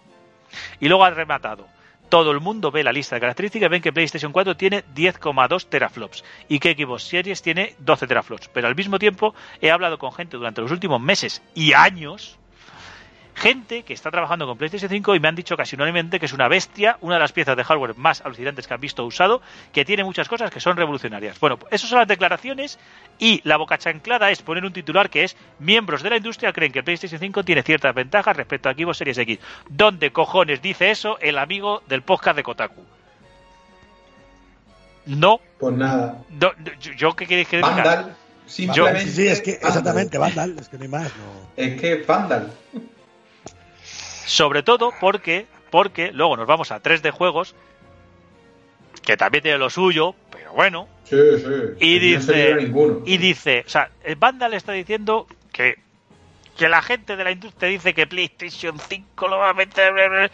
que ojalá lo petara, si es que lo decimos siempre, si es que nos daría igual que el PlayStation 5 fuera un cañón y Xbox un cagarro. Xbox One cuando salió fue lo más desastroso posible, luego lo han arreglado, pues ahora PlayStation lo está haciendo igual de mal y hay que criticarles igual que se criticó a PlayStation. Bueno, el caso, que me lío. Un ex trabajador de PlayStation también es un ex trabajador de PlayStation. ¿Qué va a decir un tío que ya no trabaja en PlayStation? También es verdad. Está, a saber por qué no trabaja en PlayStation. Está encantado con Xbox Series X y dice que la diferencia con PlayStation 5 es asombrosa. Y también, ¿sabe lo que pasa? Que es que este tío habla de oídas, porque dice: Chris Granell admira la potencia de la nueva consola tras hablar con los desarrolladores. Esto, lo que me hace gracia es que son dos titulares como muy categóricos, muy de estos así, y resulta que las declaraciones de los tíos sobre las que se basan los titulares son: a mí me han contado, porque yo he hablado y me han dicho que resulta que esto es así. ¿Pero tú lo has visto? No, yo no he visto una esta ni en pintura, no me han dado ni una foto. Pero es que yo no entiendo una cosa. Es una cosa que luego hablaremos de ello, lo he entendido, pero yo no entiendo por qué cuando, lo acabas de decir tú, se presentaron la Xbox One y la Play 4, ya se sabía que la One era peor. Nadie intentó esconderlo, aunque luego salieran años después con la nube y la mierda. Cuando se sellaron los números de las máquinas, se sabía que era peor una que la otra. ¿Por qué ahora se intenta esconder que una es peor que la otra? Es que no lo entiendo. O sea, a mí es que me cuesta entenderlo, no sé por qué. Bueno. O sea, independientemente que luego las máquinas se puedan hacer lo que quieras. ¿Vale? Pero retén ese pensamiento, porque luego vamos a entrar en el tema gordo del día otra vez y vamos a darle caña tanto a un lado como al otro. Porque ahora sí vienen las tontas de la semana.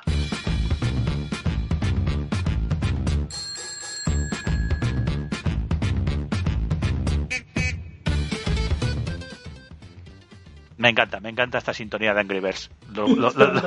Me encanta. Y sobre todo porque es que viene al pelo. O sea, sí, viene que lo poco que queda de ellos ya. No se acuerda de ellos. Bueno, también es verdad.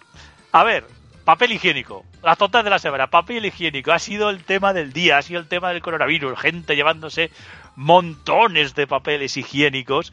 ¿Y a dónde ha llegado? O sea, no podía llegar a otro sitio una fiebre tan ilógica. La fiebre del papel higiénico ha llegado a Fallout, tanto a Fallout 76 como a Fallout 4. ¿Qué ha pasado en Fallout 76? Lo que me faltaba ya, ¿eh? Bueno, el meme.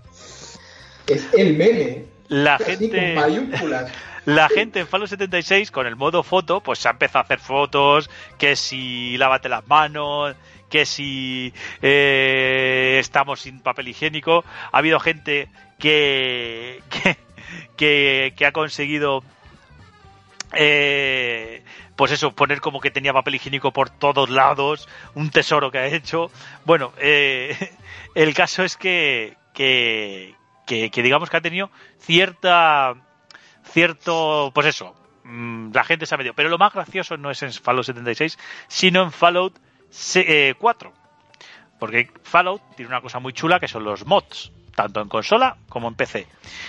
Y que ha hecho un desarrollador, que yo voy a decir el nombre porque ese hombre hay que reconocerle su obra. Su obra es, ¿cómo se llama? Le tengo por aquí el nombre del desarrollador. Bueno, lo encontraré por aquí. Y bueno, aquí lo tengo. No. A ver. Mother Oinland Death by Kitty. O sea, Oinland Death by Kitty se ha dedicado a... La gente donde va a inventarse los nombres. No, es el nick que nadie cogió. Bueno, el caso es que ha hecho un mod que consiste en reemplazar pues dos objetos que hay en el juego, que es una caja de la posguerra, que se convierte en un paquete de rollos de papel higiénico, estos que todo el mundo se quiere llevar, y otro que es el vaso, de laboratorio, que se transforma en un rollo de papel individual. Entonces, claro, ahora la gente ya en Fallout, tú puedes recoger, si tú pones este mod, vas a ver papel higiénico por todo el yermo y puedes recogerlo y puedes llenar las casas de papel higiénico y divertirte con la nueva tontería que se puede hacer en Fallout 4. Fallout 4, el mod es de Fallout 4, no de Fallout 76, que ese va aparte. Vale. Y antes lo habéis... Antes lo habéis dicho. ¿Qué está diciendo todas las autoridades? Quédate en casa. O sea, quédate en casa, copón.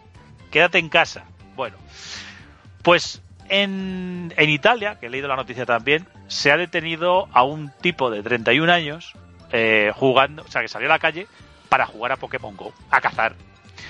Podemos pensar que los italianos están como cabras, pero es que resulta que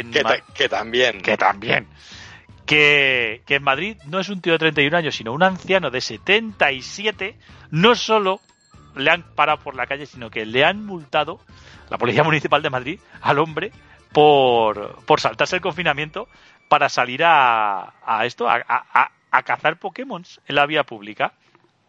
De ser, si es que nos merecemos este balance natural de las cosas. Es que... Nos merecemos un meteorito ya. Pues espérate. A mí me parece increíble un señor de esa edad. Sí. Cuando le detuvieron que dijera eso. Pero o sea, es que lo más grande es que... Sí, porque pone alega en el papel que está jugando Pokémon Go y te quedas, ¿what? No, es que se ha sacado... Lo gracioso es que ha salido la multa, o sea, se ha publicado la multa, que yo creo que la hicieron la foto los policías porque yo no tiene sentido, en el barrio de La Latina, que es un barrio céntrico de Madrid, pero muy céntrico, muy cerca de donde vivo yo, bastante cerca. El titular de la multa dice que se ha saltado el coronavirus, que se encuentra en la vía pública y manifiesta que se encuentra cazando Pokémon. No me digáis que no es maravilloso.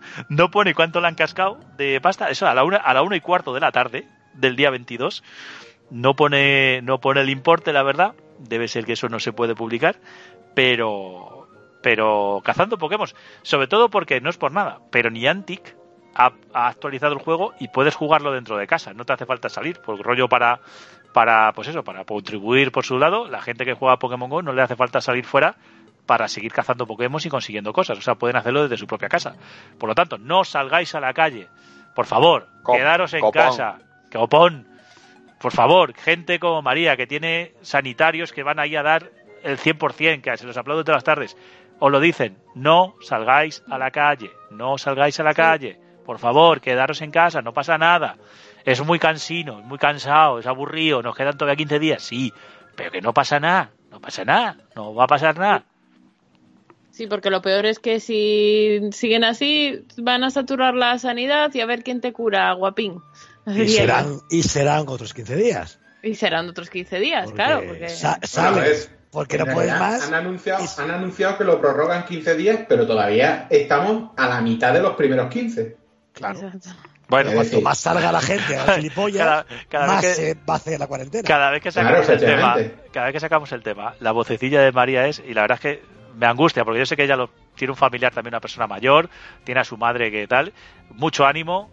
A María en particular y a todos los que estéis en una situación parecida, ánimo a todos desde aquí de 7bis. Ahora mismo estamos grabando y son ya son las 8:10, ya se ha pasado el aplauso, lo aplaudimos otra vez por ellos y bueno, ánimo a todos y no salgáis de casa, es lo responsable, que no es por lo que os pueda pasar a vosotros, es lo que por lo que le podéis hacer a personas que de repente pueden tener problemas. Vamos a seguir, vamos a reírnos un poco, vamos a pasar otra vez del coronavirus. Bueno, no vamos a pasar del coronavirus, sino vamos a hacer... Chuka, esto no lo vi otro día, los demás sí que lo vimos y fue espectacular. Es un padre, como tú, un padre que dijo... Es verdad, que yo era... Sí. Tú eras padre. Pues un padre que le gusta Kojima y le gusta Death Stranding y dijo, ¿cómo puedo proteger yo a mi retoño en este momento? Bueno, pues el colega se ha hecho un estupendo cosplay de Sam Bridges con su mochila transparente delante, donde lleva metido al niño con su filtro de aire y con todo, y va por la calle. Y yo lo que quiero es que María vuelva a hacer el comentario que hizo el otro día, que es, no, este niño no tiene una madre.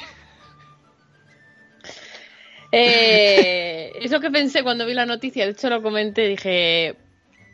Qué incomprendidos somos los padres, de verdad, ¿ves? Por cosas como estas. Madre mía. Bueno, pues tenemos la foto de @ podéis buscarla en Instagram, @ con H empieza, Aracoatom. Joder. Pues el colega lleva ahí un chaleco que encima... Te la tienen jurada. No, necesito saber algo ahora. Con los nombres te la tienen jurada. Armando, si tú tuvieras un hijo conmigo, ¿lo meterías ahí? Yo le metí un casco de jefe maestro.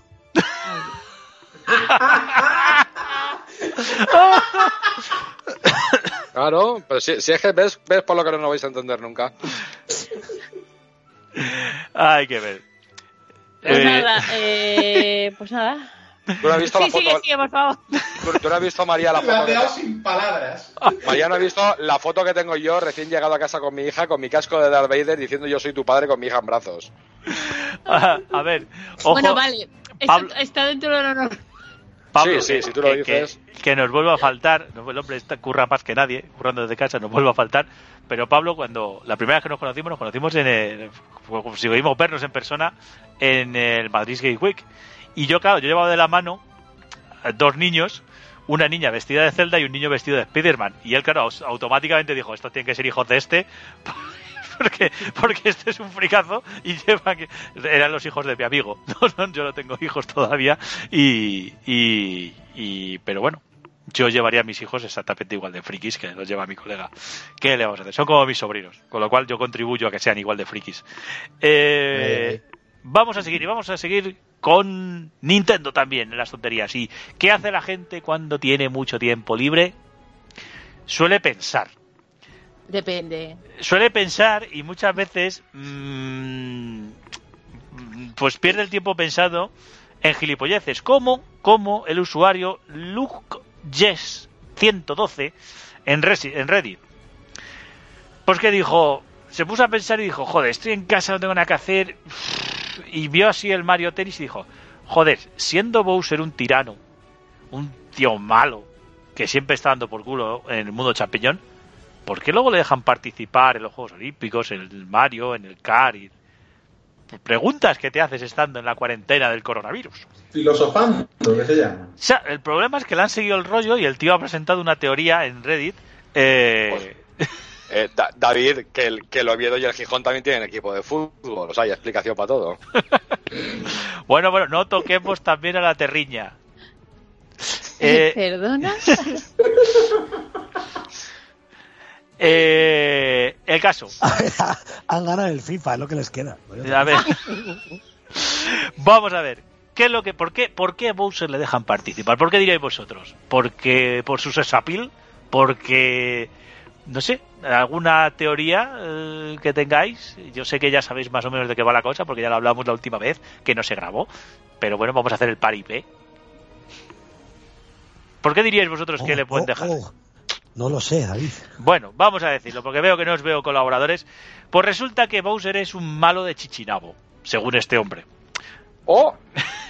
Es un malo porque dice que nadie en el Reino Champiñón se toma ya en serio de lo de que este hombre vaya a conquistarles, que los planes encima no son ambiciosos y que salvo ocasiones puntuales no supone una amenaza. El caso, pues eso, que Mario Bowser es un poco, todas estas teorías son suyas, ¿no? Sí, pero esto toda la descripción que has hecho es un poco como Zidane. El otro día dijiste Robotnik, pero te lo voy a pasar. Me voy adaptando a la conversación. El otro día dijiste que lo mismo se podía decir de Robotnik, eso es verdad. No, pero es cierto que es verdad que se va a caer Robotnik. Y el caso que dice que Mario y Bowser en realidad no son enemigos, que son rivales cordiales. Y que en ocasiones se ponen serios, pero bueno, esto es como cuando riñes un poco, pero bueno, que esto es lo que piensa la gente cuando no tiene nada que hacer. Quiero recordar que Mario, en el Mario Odyssey, el último juego que de la Switch, raptó a la princesa para obligarla a casarse con él. A ver, ¿qué digo yo? Eso no creo que sea algo muy normal, o sea, ni bueno, es Chichinabo, no pasa nada. Es un Mario de Chichinabo, es un malo de Chichinabo, pero bueno, pero no le sirvió para nada. El caso, ni a Mario tampoco, porque luego Peach en el Mario Odyssey... Eso es maravilloso. Maravilloso. ¿Sabes? Dejámoslo ahí. Bueno, vamos a acabar la última tonta. Lo he metido en tontas, pero es que... Chuca. Ojo, no hay mayor villano en la historia de los videojuegos, no hay mayor villano que Zelda. Y sabéis por lo que lo digo. Sí, Frenzon. Exactamente. A ver, Chuca, tú que... Yo. Entre las series tenemos una conversación con Gerald de Rivia, perdón. He visto la noticia en la escaleta y bueno, pues cada cual tiene sus medios, ¿no? O sea, si tenéis que desarrollar una inteligencia artificial para hablar con Gerald, pues estáis gilipollas, amigos. Nosotros aquí hablamos cuando queremos. Bueno, pues esa es la noticia. Una empresa rusa ha creado una inteligencia artificial con la que puedes hablar. Y ojo, lo decimos una chorrada, que esto de que puedas hablar con Gerald en una taberna y que te pueda... Bueno, parece ser que contesta que de aquella manera también, vamos a decir. Pero hombre, mal pensado como negocio no está, porque lo que hemos dicho, la realidad virtual y tal, gente que se pueda meter ahí en ese mundo, hablar con su... Que hay gente que se casa con su novia de la Nintendo DS. Con la almohada. De todas formas, David, o sea, teniendo en cuenta, yo con los conocimientos que tengo de Angular y de PHP, programar un bot que haga... cada vez que hablas con él lo sé hacer, ¿eh? Que básicamente es lo que hace... Es lo que hace este hombre. Bueno, vamos a llegar ya, hemos estado mucho rato hablando de noticias, os queremos entretener todo lo que podamos. A lo mejor hoy nos pasamos un poquito del tiempo de siempre, pero bueno, vamos a empezar. Queremos entreteneros, queremos que tengáis... Pues eso, una compañía, aunque sea nosotros, aquí contando. ¿De qué vamos a hablar ahora? Ahora vamos a hablar del tema gordo de verdad de hoy, que es la presentación de Play 5 y la de Xbox Series X. ¡Vamos al lío!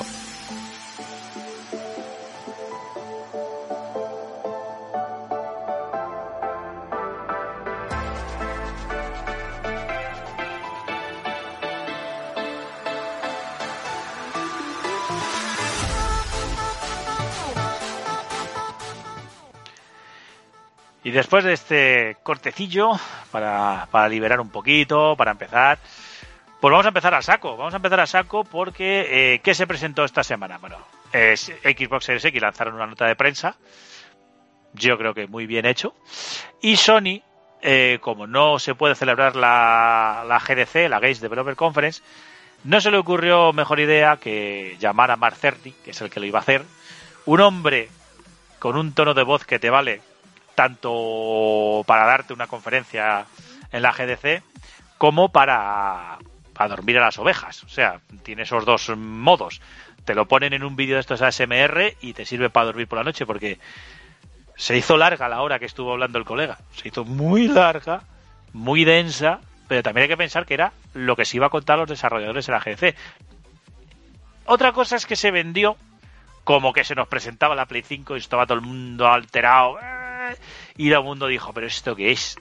¿Esto en concreto qué es? Es una charla súper técnica.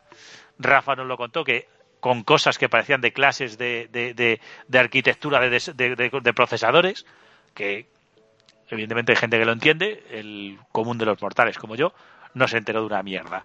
No sé si estáis conmigo en que a lo mejor a puerta cerrada un webinar con prensa y desarrolladores y tal hubiera tenido una mejor imagen Sony, más allá de ese croma con muñecos y con un Sony Bayo mágico. Oh. Es el mejor momento que nos va a dejar este año. No lo estáis apreciando. Lo del croma fue la leche, tío. O sea, el croma, el Bayo y los muñecos que se rascaban la cabeza cada 10 minutos.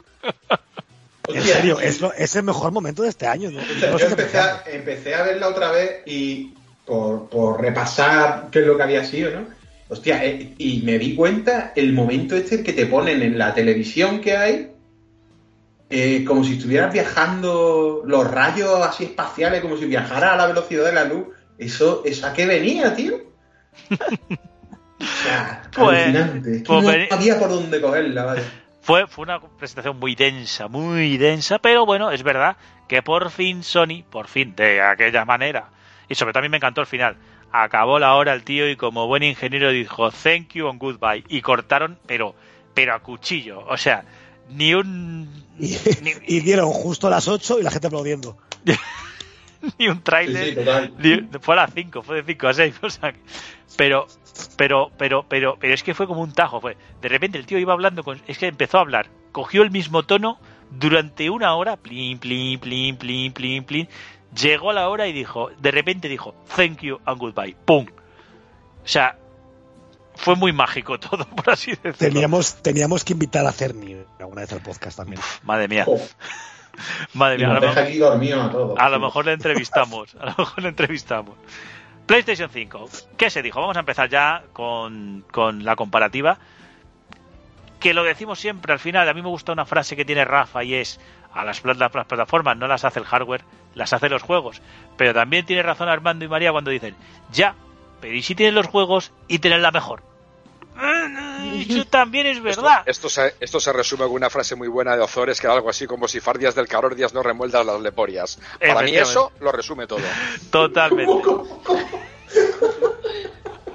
Hostia, hay más roto ahí, ¿eh? Bueno, vamos a empezar a hablar de chicha. 8 núcleos Zen, AMD Zen 2 a 3,5 para la PlayStation 5, y 8 núcleos iguales a 3,8 para Xbox Series X. Esto fue la primera diferencia, porque lo que hablamos, frecuencia variable para PlayStation 5, frecuencia fija en Xbox Series X. Sé que lo explicasteis muy bien. Por favor, ¿qué significa que uno esté en frecuencia variable y otro en frecuencia fija? Lo que hablamos, frecuencia fija es lo que hace que despegue ahora mismo la PlayStation 4, porque se pone como una auténtica moto, y eso lo quieren cambiar. Más o menos. O sea, yo ahora pongo el God of War, que es el que estoy jugando, luego lo hablaré, y la PlayStation automáticamente se pone en modo despegue, que yo creo que un poco más, y se pone a volar como un dron. Porque va a lo que da. O sea, no da a más mi Play. Entonces, Rafa, tú lo explicaste muy bien. A ver, lo voy a usar con el God of War, que así el ejemplo es muy fácil de entender. La Play 4 y la Xbox One X, es decir, la generación actual, van siempre al tope, ¿vale? Las dos optaron por lo mismo. Lo que pasa es que el sistema de refrigeración que tiene Play 4 es una basura, y el sistema de refrigeración que tiene Xbox One X es una maravilla. Esto es un hecho objetivo. Si se van a enfadar y me van a apedrear, que me apedreen. Yo tengo una Play 4 y no tengo una Xbox One X. La he tenido. Y los sistemas de refrigeración son como la noche y el día. Pero bueno, ya está. Aparte de eso, cuando tú juegas un juego, no siempre la consola va a todo tren. Hay juegos que no suena apenas y otras se pone que parece que va a despegar. Eso en el caso de Play 4. En el de Xbox no suena. Pero eso ocurre porque conforme tú le pides más potencia a la tarjeta gráfica y al procesador, aumenta el consumo eléctrico de la consola. Al aumentar el consumo eléctrico se genera más calor. Entonces el ventilador, para sacar ese calor fuera, tiene que girar más rápido, a más revoluciones, y de ahí se produce que parezca que va a despegar. ¿Vale? Eso lo entendemos todos, ¿no? Bien, en la generación siguiente, lo que se partió la cabeza del Cerny para explicarnos, que era más sencillo que todo lo que explicó, es que mientras Microsoft ha optado por la misma filosofía, es decir, que la consola vaya siempre a todo trapo. ¿Por qué? Porque como tiene un sistema de refrigeración genial, que es la famosa esta cámara de vapor, en fin, como tiene un sistema de refrigeración que es muy bueno, se puede permitir que por mucho que le exija el juego a la consola que esté a full dando, pidiendo mucha energía, mucho consumo, y se genere mucho calor, como el sistema de refrigeración es óptimo, ese calor no influye y consigue disiparlo y sacarlo de la consola, y por tanto puede ir a full todo el rato sin ningún tipo de problema, ¿vale? Se entiende la filosofía de Microsoft, ¿no? Yo te digo que ya lo explicaste el otro día, qué pena que no se grabó, y la has vuelto a explicar perfecto, era clarísimo. Yo creo que Sony ha cambiado de filosofía para Play 5. Entonces, en vez de coger y mejorar el sistema de refrigeración, del cual no sabemos nada, porque eso no se habló nada en la presentación del otro día, Sony lo que ha hecho, inventado, o se le ha ocurrido al grupo de ingenieros, es que en vez de tener siempre la consola a full, lo que voy a dejar fijo es el consumo, ¿vale? Si una consola consume siempre lo mismo, el calor generado por la consola es siempre el mismo. Eso se entiende, ¿no? A igual consumo, mismo calor que se genera. Pero claro, en el momento que un juego te exija más potencia para no tener que aumentar el consumo, obligatoriamente tú debes rebajar la velocidad del procesador, porque si no, ese consumo se dispararía, subiría. Y Sony lo ha dejado fijo. Ha dejado fijo el consumo para controlar el calor, por tanto tiene que variar la frecuencia del procesador. ¿Vale? Uh-huh. Pues ya está, eso es fuerte. Pues ya está. Por eso el procesador de la Play 5 es de frecuencia variable. Y yo creo que nos ha quedado claro, ¿no? Clarinete. Sigamos. Teraflops. Esto le gustó mucho. Esto es una palabra que le gustó a Chuca, que nos explicó lo que eran los teraflops en su momento. Si queréis saberlo, pues os escucháis el programa en el que lo explicamos. No sé si se me estaba oyendo, sí, perdón. Pensaba que no se me estaba oyendo. Los teraflops. 10.28 teraflops, que por cierto... después se ha comentado que no son 10 concretamente. Es que tiene truco. Pero son ni 10 y son 9 raspados, ¿eh? Porque tiene 30... tiene un truco. Ahora lo explicamos. Vamos a decirlo. A ver, tiene 36 core units a 2,23. Repetimos, frecuencia variable. Xbox tiene 12,16 teraflops porque tiene 52 CUs a 1,80 825 GHz. Son menos veloces, pero como hay más, pues es más potente. Y ya está. Eso suma. No hay mucho más al respecto. Explica lo que vas a comentar. El truco, vamos otra vez a lo de la frecuencia variable. Aquí han hecho lo mismo que con el procesador, con el núcleo de la gráfica, o la GPU. Lo que han hecho es que el cálculo de los teraflops está hecho con 36 unidades de procesamiento a 2,23 GHz. Pero 2,23 GHz es el tope de frecuencia. Es decir, esa frecuencia de 2,23 GHz lo alcanzará a lo mejor... Esto es un dato que me voy a inventar porque no lo sé. Pero a lo mejor de 100 veces, a lo mejor está esa frecuencia 10 solo, ¿vale? Un 10% del tiempo. El resto del tiempo está a menos frecuencia. Luego, esos 10,28 teraflops no son reales, porque realmente, cuando la frecuencia baje, esos teraflops van a bajar, además automáticamente, vaya. Y la frecuencia es una de las cosas que más influyen a la hora del cálculo de los teraflops, ¿vale? Entonces, si baja mucho la frecuencia, que esa frecuencia para una gráfica... es altísima. A día de hoy, me puedo estar equivocando, pero creo que no. A día de hoy, cualquier tarjeta gráfica, aunque sea de gama alta, de PC, ninguna lleva el núcleo a 2 GHz. Ninguna. Y aquí están diciendo que pueden llegar a 2,23. Os digo que a 2,23 estará muy, muy pocas veces. Entonces, esos 2,28 teraflops no son reales. La cantidad es bastante más baja. Bueno. ¿Que lo han querido maquillar? Yo creo que Sony aquí ha jugado un poco sucio. No. Sony lo ha maquillado absolutamente toda la presentación. Sí. Aquí ha jugado sucio bien, porque... O más bien han hecho lo de voy a aburrir y entonces no escucho al final. No, bueno, pero luego al final... Eso lo consiguieron, aunque dijeran la verdad. Claro, porque luego pusieron los datos puros. De hecho, Digital Foundry ya los tenía antes de la conferencia, de la rueda, o como quieras llamarlo, y ya sabían. O sea, una hora antes casi de la propia conferencia. Yo creo que Sony dijo, a ver, tenemos los números muy bajos respecto a la competencia. Vamos a maquillar esto de alguna manera. El problema es que la conferencia tiene una trampa, y es que estaba dirigida a personas técnicas, ¿vale?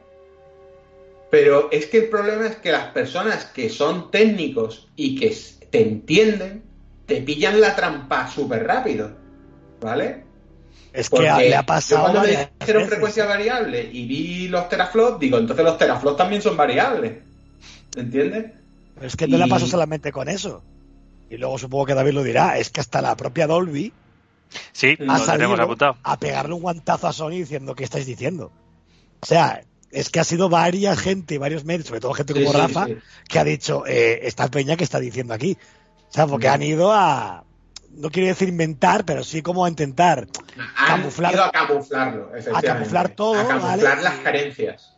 Y está saliendo varias personas de diferentes medios y sonido, tal, X, tal, diciendo, parad, ¿vale? O sea, es que no entendemos por qué hacéis esto. Bueno, vamos a seguir avanzando. Las dos tienen la misma arquitectura de GPU, que yo creo que ese es el... No sé si eso fue la diapositiva que tú decías, Rafa, de que se presentó ahí con todos los conectores y condensadores y tal, que eso era como de esto no lo está entendiendo nada más que el 1% de los que están viendo.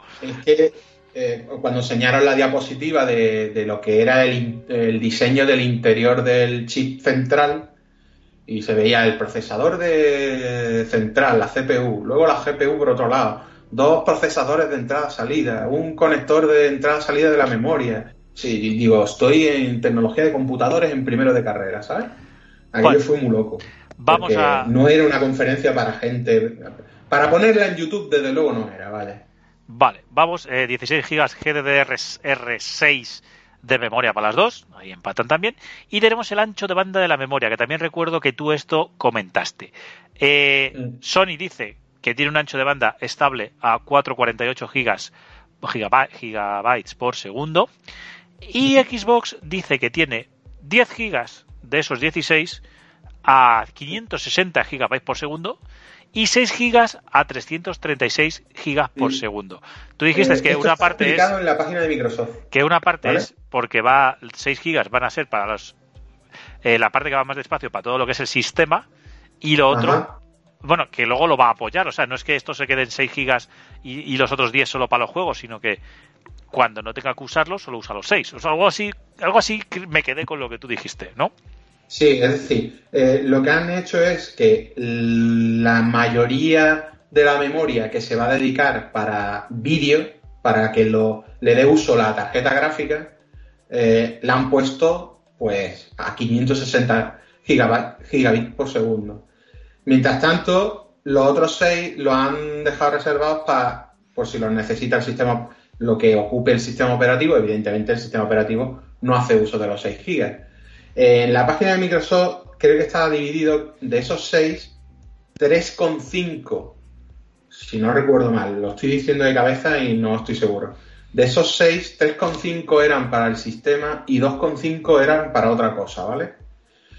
Pero hacedme caso. Los 10 gigas que van a tope, esos están reservados para que la gráfica haga todo lo que tenga que hacer con ellos, ¿vale? No implica que si hay algo libre de los otros 6, también la gráfica pueda usarlos. Pero los que van a tope a full, esos son para la gráfica, ¿vale? Creo que ha tomado una idea, bajo mi punto de vista, un poquito más acertada que la de Sony. Sony ha puesto toda la memoria al mismo ancho de banda. Microsoft, a ver, sinceramente, el sistema operativo no necesita que la memoria RAM vaya a esa bestialidad de ancho de banda, ¿vale? A día de hoy es verdad que un PC, toda la memoria RAM tiene el mismo ancho de banda, pero no hay que olvidar que los PCs de hoy en día, por un lado está la memoria RAM, y por otro lado está la memoria que va en la tarjeta gráfica, que va infinitamente más rápida que la memoria RAM, ¿vale? Entonces, quizá en este caso Microsoft se parece más a un PC normal que Sony. Sony ha unificado la velocidad de ancho de banda de la memoria RAM y de la memoria de vídeo, por decirlo de alguna manera. Y ya está, no corto más porque voy a acabar yo como Cerny, ¿sabes? Bueno, pero vamos a llegar al punto, uno de los puntos clave. No, porque tendrías que hablar más bajito también. Sí. Uno de los puntos clave. El disco pero duro. Es que, a ver, yo me pasa, a mí mi primo muchas veces me lo dice, tío, te vuelves muy técnico y muy pesado. Digo, bueno, pues me callo, ven. Bueno, disco duro interno de la consola, un SSD, que esto se insistió, ha sido lo que más se ha insistido de la PlayStation 5 por todos lados, Marceni, todo el mundo, que si el disco duro. Disco duro es un NVMe a medida, un SSD de 825 GB, mientras y en Xbox es un SSD NVMe a medida de 1 TB. ¿Qué es lo que dice Sony? Que el suyo va a 5,5 gigas por segundo puro y a 8,9 gigas comprimido. Sin embargo, y digamos que las cifras de Xbox son la mitad en este sentido. A ver, mirando las cifras de Microsoft, las de Microsoft son un disco duro SSD de PC de gama alta, alta, alta, ¿vale? Me refiero a los 2,4 y los 4,8, ¿vale? ¿Qué pasa? Que Sony está vendiendo, y voy a decir una cosa, ¿eh? No sé qué acabará pasando, pero si el disco duro no rinde lo que Sony está vendiendo, esta es la mayor venta de humo de la historia, ¿eh? Sobre el papel, es que no va a rendir. Y lo que va a rendir, las pruebas que ha hecho Digital Foundry, que ha hecho pruebas en base a lo que ha hecho Sony, ¿vale? Entre comillas, le dan cargas, quitando lo otro, ¿vale? Que luego ya la gente empieza a conseguir que es el popping, etcétera, que bueno, podría ser algún caso, ¿vale? Sobre todo en First Party, que puedan tener más acceso a la tecnología que dicen que tiene el disco duro. Hablamos de cargas que la diferencia es 2 segundos entre una y otra, ¿eh? Sí, ya está. Sí. O sea, no hay más, o sea... No puede compensarse una cosa con la otra. Exactamente, no hay más. O sea, que la gente, lo dije cuando se perdió, y lo vuelvo a repetir, que nadie piense que este disco duro es magia, igual que en su día no era la nube famosa de Microsoft, que es magia que va a hacer que esto se equipare a lo que pierde... Esto es como si tú tienes tú tienes un Ferrari, ¿vale? Y luego tienes un Audi A4. Esto es muy fácil. El Audi A4 no es mal coche, está muy bien, ¿vale? Y ahora coges las ruedas del Audi y se las pones al Ferrari. Y las ruedas del Ferrari se las pones al Audi. ¿Eso implica que el Audi le va a ganar una carrera al Ferrari? Pues va a ser que no, ¿vale? Pues esto es más o menos lo mismo. Aquí las ruedas son los discos duros. Play 5 es el Audi A4 y Xbox Series X es el Ferrari, ¿vale? Por si alguien no ha cogido... la comparativa, pero quizás me van a caer palos por decir que hay tanta diferencia. No hay tanta diferencia, pero son los dos coches que se me han ocurrido. Vamos a ir rematando ya esto y ya hablando del almacenamiento. El tema está en que el disco duro, es verdad que Sony habrá creado la tecnología que haya creado para conseguir esa velocidad.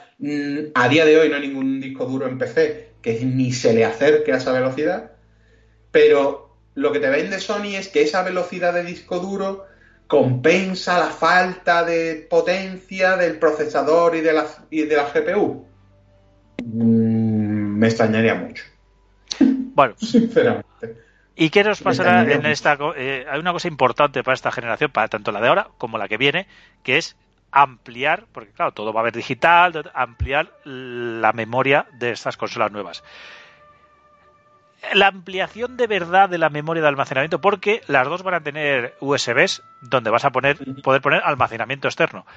Pero si bien en la Xbox vas a poder cargar, como hemos dicho antes, juegos de Xbox One y Xbox anteriores desde ese USB, desde ese disco duro que tienes ahora mismo conectado a la consola, como podemos tener muchos, como tengo yo en la Play, como tiene mucha gente, que puedes jugar indistintamente en uno u otro almacenamiento. Las dos van a tener una forma especial de ampliar el almacenamiento interno, digamos, útil, el que te sirve para poner más juegos.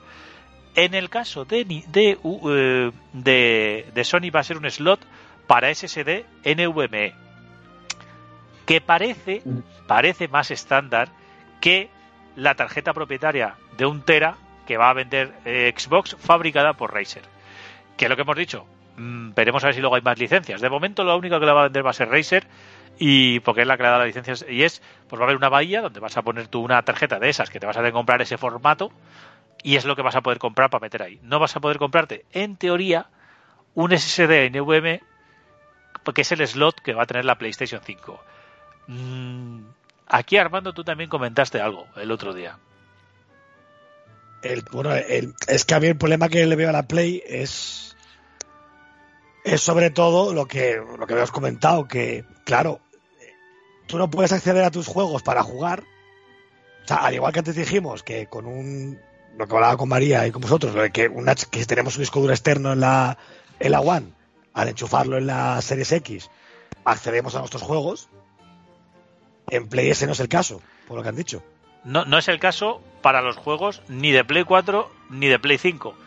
En la Xbox, claro, los de Xbox, los de Series X, los de Series X tampoco se van a poder jugar por USB. Eso hay que decirlo también. Solo se van a poder... Sí, claro, instalar... los Series X supongo que solo será exclusivamente para el disco duro que tal y lo que te venda Microsoft. Pero lo que yo no entiendo es por qué no puedo usar mis juegos de Play 4, los que sean retrocompatibles, ¿vale? Los 100 primero, los que sean. Porque no puedo usarlos con disco duro externo. Cuando esos juegos ya se usaban en disco duro externo normal, en la Play 4, es que es lo que no entiendo. Porque no dan esa opción como hace Microsoft, es que no... Y aquí venimos a toda esa diapositiva del Legacy Mode que explicó, porque Xbox ha sido clara, puedes jugar a todo y que lo pongas y que juegues. O sea, no... Aparte, solo único el detalle de los juegos de Xbox Series X no los puedes jugar desde el USB, pero el resto sí. Sony... Entre que primero la retrocompatibilidad que hemos dicho antes, que ahora que dice que sí que hay más, el que no se van a poder jugar desde el USB, hay un maremano, y sobre todo la retrocompatibilidad que explicaron cómo iba a ser. Vosotros lo contasteis muy bien el otro día, cómo hicieron esa diapositiva de que han metido, o sea, la consola mantiene la misma arquitectura que la anterior. No sé si para hacer, yo no lo sé, pues no soy técnico. No sé si es para hacer. Es fácil realmente lo que... O sea, lo que explicaron, el famoso Legacy Mode y todo el rollo, es que la propia máquina se baja, y digamos que engaña para pensar que es una Play 4. Tú metes los juegos y juegas. Los juegos normales que no estaban preparados para la Pro, por ejemplo, vas a jugarlos, salvo que Sony decida meter alguna mejora, ¿vale? Lo vas a jugarlos tal cual lo juegas en tu Play 4 Slim. Y los juegos que tienen un boost en la Pro, lo vas a jugar con las mejoras de la Pro. Entonces lo que hace la consola es simplemente engañar, ¿vale?, al propio sistema para saber si es como una Pro o como una Play 4 normal. Es decir, el Legacy y el Legacy... Que no tenemos como pasa en la Xbox, que automáticamente mejora los juegos antiguos, sea cual sea. No, sí. En el caso de aquí, Sony lo que sí podría hacer, si quieren, digo yo, es... Que de hecho lo han comentado, luego de ahí que sea verdad o no, tampoco voy a pensar que esto es mentira, obviamente, que ellos sí que pueden realizar mejoras en los juegos si quieren, ¿vale? Por lo menos mínimo... Se va a notar la mejora con el tema del disco duro en las cargas, que ya lo anunciaron con el Spider-Man en su día. Como la consola te obliga, por narices, a jugar todo desde su disco duro. Desde el disco duro interno. Exactamente, claro. Vas a notar las mejoras de carga. Probablemente ahí sí que te mejoras en el tema del popping o el tema de tal, ¿vale? Pero el propio disco duro. Eso seguro que va a estar, es obvio, ¿vale? Pero bueno, más allá de eso, tal cual han explicado, es lo que acabamos de decir, tal cual. Tú vas a jugar a la Play 4 tal cual y a la Play 4 Pro tal cual. Bueno, pues ya hemos llegado a la última parte en la que no sé si creo que Xbox no ha entrado en la parte del sonido, pero Sony sí que entró mucho en el sonido. Como sí lo han dicho estos días. El Tempest Engine, que le llamaron, el motor Tempestad, que tiene un nombre así muy guay, como cuando le ponían esos nombres en la Super Nintendo y todo esto, le ponían nombres de estos ficticios a cosas que no quiero decir que esto no sea así, pero bueno, digamos que quieren que tengamos una sensación, digamos, de sonido envolvente, de reconocer de dónde vienen los sonidos, tanto con auriculares como sin ellos y tal. El caso que insinuaban que habían creado un sistema basado en 3D Sound, creo que se llamaba, que era la repolla. ¿Y qué ha pasado?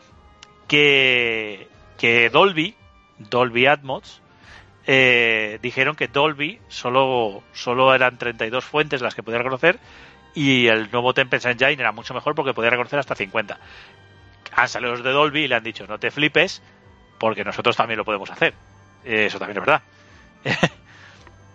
Pero bueno, digamos que el sistema de sonido de la PlayStation 5 va a ser ultra espectacular, está muy bien.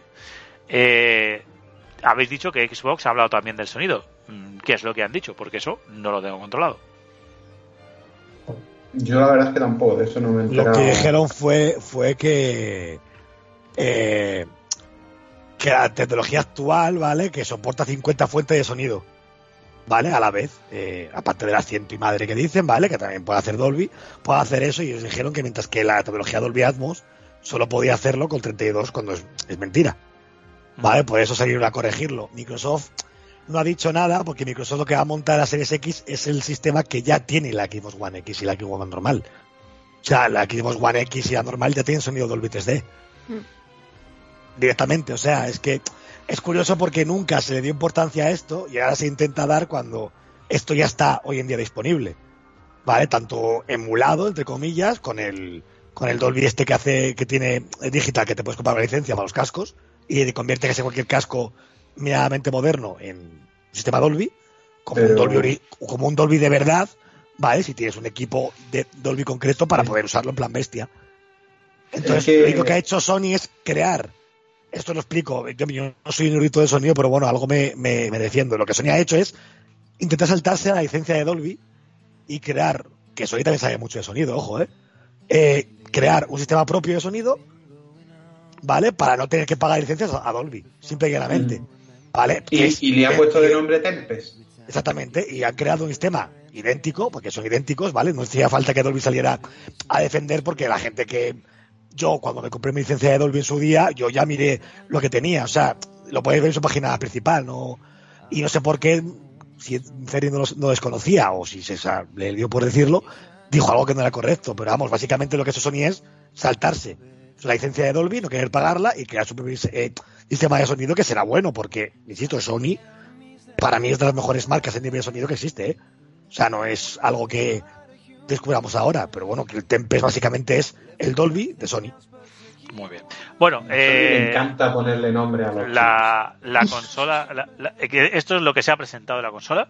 Es verdad que lo que decimos siempre, que nos falta de Sony, que nos ha presentado la consola en sí. No sabemos cómo es. Xbox Series X sí que se sabe, y no sabemos los servicios. Los servicios de Xbox Series es que el Project X Cloud ya está en la beta abierta. O sea, es que Sony le falta esa parte que yo creo que no la contaron, que contaron esto del GDC y tal y cual, porque tenían que hacer algo, porque tenían a Mark Cerny, porque sí, Microsoft había vuelto a dar otro puñetazo en la mesa con esa nota de prensa que sacó la misma semana que ellos, y David, un inciso. No solo fue nota de prensa, hubo medios como Digital Foundry que tuvieron acceso a la consola en sí, que de hecho hicieron vídeos con la máquina ya a la mano, y no solo eso, también probaron la retrocompatibilidad de la máquina con las mejoras, y un vídeo de los que salieron fue el Gears of War 5 corriendo a 4K nativos, corriendo a 120 frames y corriendo con Ray Tracing en la Series X. O sea, y eso se ha visto. Hay vídeos de ello. Sí, ahí, y lo comparan que para conseguir ese rendimiento te hace falta gastarte un PC de 2.000 euros. Exactamente. No fue Microsoft, sino que Microsoft lo cedió a medios para que lo probaran. Yo lo que digo es eso. Y me encantaría que ahora mismo estuviéramos con las espadas en todo lo alto. Que Sony estuviera sacando ahí lo más grande. Igual, ¿sabes? Como decía José Mota, no te digo que lo superes, igualámelo. O sea, ojalá estuviéramos viviendo eso de, y ahora esto, dices, sí, pues yo ahora te saco el God of War que se ve ahora en 4K y tal, y se te queda el culo torcido. Y ahora y el otro, no, pues ahora te voy a sacar yo el Forza, que mira, yo estaría gozándolo, porque me encantaría. ¿Cuál es el problema? Supongo, que Sony no ha sacado nada más que la consola. Es verdad, una hora de... oye, que como conferencia técnica, chapo, porque tenemos ahora mismo el hardware de la consola totalmente especificado, o sea, ya sabemos cómo es la consola por dentro. Nos falta cómo es la plataforma. Es lo que me falta a mí saber, cómo es la plataforma. Y ahora, a raíz de esto, vamos a ir, porque voy a leer, porque pedimos comentarios de los gente que nos hizo algún comentario en Twitter opinando de pues esto, y a raíz de estos comentarios pues podéis ir haciendo vosotros vuestros comentarios, vuestros incisos. Proyecto Japan, que es un podcast que le mandamos un saludo, nos decía: yo creo que seguiré siendo fiel a Xbox, es la que tengo ahora junto a la Switch, que es la que utilizo más, pero si Sony saca algo rollo Game Pass en plan bien, será para pensárselo. Justo es la clave que estoy diciendo: servicios. ¿Qué servicios va a tener PlayStation 5? No lo sabemos y hace falta que los digan. Y es curioso, esto siempre es, con un amigo siempre comenta como que antes de que Sony anunciara todo esto, siempre decía, bueno, hay que esperar. Y yo siempre digo lo mismo, porque hay que preguntarse, claro, entiendo lo que dice, porque hay que decir, a ver si saca algo como el Game Pass. Es que ya lo tienes. claro, de la competencia, pero ya lo tienes. ¿Por qué tienes que esperar a que Sony haga algo si ya lo tienes disponible? Son cosas que yo, ¿sabes? Siempre me pregunto. No sé, ¿por qué tienes que decir, a ver si Sony lo hace? No, pues es que ya está hoy en día el Game Pass. ¿Por qué tienes que esperar a que lo haga otro? Tenemos un comentario también de un amigo al que le mandamos un saludo, sobre todo amigo vuestro, de María y de Armando, a Paco073. Para más señales transportistas, está ahí repartiendo en estos tiempos tan chungos, pues ayudando ahí, que también hay que hacer el aplauso para él. Que a un comentario muy escueto de la otra vez, esta vez nos ha hecho uno más ampliado, y dice, yo no sé cuál será al final la más potente o la que tendrá más exclusivos para dividir aún más a los usuarios, pero sí que sé qué plataforma será la más rentable y productiva. Y esto viene a colación de un ejemplo que puso Rafa el otro día, que lo voy a decir muy rápido, para que así no perdamos más tiempo, pero es de Rafa, que es que incluso que con estas especificaciones que hemos dicho, más o menos la PlayStation es más barata que la Xbox. Ahora bien, pongamos que la Play cuesta 400 euros, bueno, o mejor dicho, que cuesta 500 y la Xbox 600. Rafa lo explicó muy bien. Tú con la Xbox y un Game Pass te has gastado 645. Un año de juegos. Todo, a todo trapo. Game Pass Ultimate, ya está. Te vas a tu casa, la pones y tienes todo el catálogo de Xbox, One, de todo. La Play te cuesta 500 pavos. Te la vas a comprar. Te compras un juego. Ya son 570. Qué malo que en un año no te compres otro. Otros 70 euros. Ya tenemos 640. Ya nos ha costado la Play con 2 juegos lo mismo, incluso con 100 euros más barata de lanzamiento. Yo creo que es a esto a lo que se refiere Paco073, con cuál va a ser la más rentable y productiva, por lo que decimos, porque ya sabemos a qué atenernos con Xbox y todavía PlayStation no se sabe. Hay que añadir otra cosa más a eso que dice Paco, y es que, como todo ser humano, no te da tiempo a jugarte todo lo que sale en la actualidad, ¿vale? Con lo que vas a llegar a las nuevas consolas con juegos acumulados, seguramente. ¿Vale? A lo mejor María en noviembre quiere jugar el Doom, por ejemplo, ¿vale? O vosotros. Tú sabes al 100% que esos juegos también los vas a poder jugar en la otra consola. Con lo que tienes más valor añadido todavía, porque esos seguro. Tú con Sony actualmente puedes pensar, igual es retro o igual no, de primeras ese juego. No lo sabemos, porque no lo han especificado y ya sabemos cómo ha ido el tiempo de la retro. Pero con Xbox tú sabes que puedes jugar directamente al Doom y compártelo por el dinero que sea o tenerlo ahí guardado y jugártelo. Aquí estamos eso. Estamos hablando Armando, está hablando Rafa, estoy hablando yo. María, Chuca, comentadnos algo. Decid también vosotros vuestra opinión, hablad algo, comentar algo. ¿Qué os ha parecido? Chuca habrá muerto, ¿eh? Chuca no sé por dónde anda. A lo mejor se está haciendo la cena. Un poco opiniones. Yo sé que María, tú evidentemente estás entregada a Xbox. A ver, yo es que todos los comentarios que estoy leyendo, un poco adelantando que los vayas a leer tú, es que al final me dan la razón a lo que llevo diciendo todo el rato. Yo creo que es tiempo para adaptarse a una nueva manera de ver el mundo, y en este caso es de una era digital, y yo creo que en eso está llevando mucha ventaja Microsoft, Xbox, que está viendo el futuro en eso. Y para mí personalmente prefiero pagar un poco más por una consola, pero que tenga un servicio. Lo que comentabas antes, la comparación de comprar una consola pero tener que gastarme 60 pavos en cada juego, o comprar una consola y que directamente pues enchufe el Game Pass y disfrute de todo. Pues sí. Bueno, Chuca ha tenido un problema técnico que acabamos de verlo. El hombre nos ha pedido que le disculpemos. Disculpadle vosotros, ya os dará su opinión. Si esto vamos a hablarlo muchas veces, si esto hasta que salgan las consolas os vais a hartar. Es el tema de siempre, además. Tía Violín. Tú piensas que de una lo sabes todo y de la otra no sabes nada. Eso también es verdad. Así que... Tía Violín, el gran Tía Violín, músico, jugón, youtuber.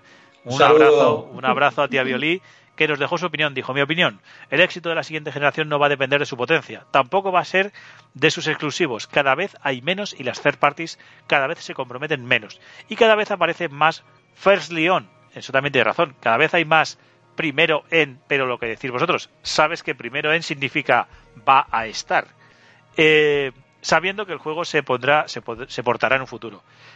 Concluye, para mí el éxito de la Next Gen van a ser los servicios, volvemos otra vez a lo mismo, aquel que ofrezca un producto más global y más económico, por supuesto, va a ser el que se llevará la confianza de los usuarios. Creo que Microsoft está haciendo las cosas muy bien hechas y Sony está patinando bastante. Básicamente es que Sony todavía no nos ha dicho qué va a hacer. O sea, no podemos decir que lo haga bien o mal porque no ha dicho, pues no ha dicho como, por ejemplo, Xbox en la anterior generación. No vas a poder prestar tus juegos, bueno, prestar los juegos va a ser de esta manera, complicada, tal. Y llegó Sony y dijo, el Sony es así, toma, te doy un juego y lo juegas. Que ahí lo hicieron bien, quiero decir, ahí Sony pues lo hizo genial. Microsoft se montó un quilombo en la cabeza que yo qué sé, que no sé. Y aquí volvemos a lo mismo que dije en el primer comentario. ¿Pero por qué tenemos que esperar a nadie? Es que es una cosa que a mí me mete la cabeza. Yo cuando me como un producto, sea un teléfono, sea la televisión, ¿por qué me tengo que esperar a lo que hace otro? Si lo que tengo actualmente ya hace todo lo que yo espero del otro. Yo es que reconozco, os lo digo, a mí, más que las máquinas, porque yo no soy un tipo que se mueva mucho por los gráficos, porque encima tengo una tele de hace 10 años, que es Full HD nada más, y estoy tan contento. El caso es, a mí me llaman mucho la atención los servicios de Xbox, y por eso me voy a pillar la Xbox, y por eso, como encima me han dicho, no, es que encima, durante, son los 2 primeros años, ¿verdad?, vas a tenerlo todo también si te compras ahora una consola de esta generación, pues he dicho, pues oye, pues ni tan mal. No, pero es que es lo que dice el usuario, es que a ver los servicios, ya los tienes con Xbox, a ver la potencia, también la tienes con Xbox, entonces yo me pregunto, ¿por qué tengo que esperarme lo que haga Sony? Yo es que ya me digo, que me estaba diciendo, a ver cuál me compro cuando salgan, y luego he dicho, me voy a pillar la Xbox, voy a estar jugando con el Game Pass, y cuando me aburra y vea que bajan las consolas de nueva generación, me cambio porque voy a poder seguir la generación. Es que no se me va a cortar en septiembre. Es que... Pero bueno. Rubén, compañero de trabajo mío y amiguete, ¿qué tal? Nos dice, menos presumir de quién tiene el teraflop más grande y más juegos nuevos. Y menos refritos con modo historia, así como mejores servicios. Sony, ponte las pilas con el Plus, como Microsoft ha hecho con el Game Pass. Todos insisten en lo mismo. Y esto ha sido una pregunta abierta. Aquí habéis podido comentar todos, como dice Chuca. Si no has comentado, porque no has querido, os lo dijimos. De hecho, hemos regrabado y habéis podido comentar más. Lo hemos anunciado. No somos nosotros, lo está diciendo mucha gente. Rubén, mi amigo Rubén, los dos jugamos en Play, comentamos todos los meses los juegos que dan gratis en el Plus. Mira, este mola, este... llevamos así años. O sea, que pero somos Sony. Lo de la potencia. Sigue. Que lo de la potencia se recalca tanto porque PlayStation, Sony, la propia Sony, ni siquiera ha sido los usuarios. Lo ha estado recalcando durante 4 años de la generación. La consola más potente del mundo, incluso con la Pro dijo la consola más potente del mundo hasta fecha de no sé dónde, que os recordaréis que la publicidad ponía en letra pequeña hasta fecha o se quede de noviembre. O sea, eran cosas así. Y salía el equipo One X. Exactamente. O sea, eso ha sido la propia Sony, por lo tanto ahora es normal, ¿vale?, que Microsoft diga no, mis teraflops aquí en la mesa con mis huevos. Es lógico, porque al final... A ver, un cambio de generación... No queréis potencia, pues toma potencia. Y lo siento mucho por la gente, ¿vale? Que entiendo que hay gente que cambia el discurso porque le conviene y otra que le da igual directamente y que es verdad, ¿vale? Pero hay que entender una cosa. Si yo cambio de generación, es por un motivo. O sea, ¿para qué sacas una consola nueva si no me importa la potencia? Es lógico, ¿no? Porque entonces los juegos los puedes seguir haciendo en la Play 4, ¿no? Y en la Xbox One X o en la Xbox One S. O sea, si sacas una nueva consola, igual que si te vas a actualizar el PC, es para jugar mejor. Pero como dice, por ejemplo, Rafa, en esto te quiero pinchar porque tú lo dijiste muy bien. El problema es que como se venda más la menos potente, es la que va a marcar el techo. Es el problema. Claro. Pero esa putada de que las dos sean dispares, claro. Eso es obvio. Que aquí si luego vende más una de las dos. Exactamente. Ojalá hubieran sido igual las dos. Y con un amigo mío lo comentaba, ojalá los rumores que salían que eran muy iguales todo el rollo hubieran sido ciertos, porque al final tú hubieras comprado la que más te hubiera gustado, la que más te hubiera ofrecido, pero sabías que tú ibas a estar a la altura, ¿vale? Claro. Y si no pasaría, pues como Resident Evil 3, que la demo habéis visto que va a 4 veces más resolución en la One X, vale, pero luego el juego va a 40 frames de media y en la Play 4 va a 60 y te quedas, ¿hola?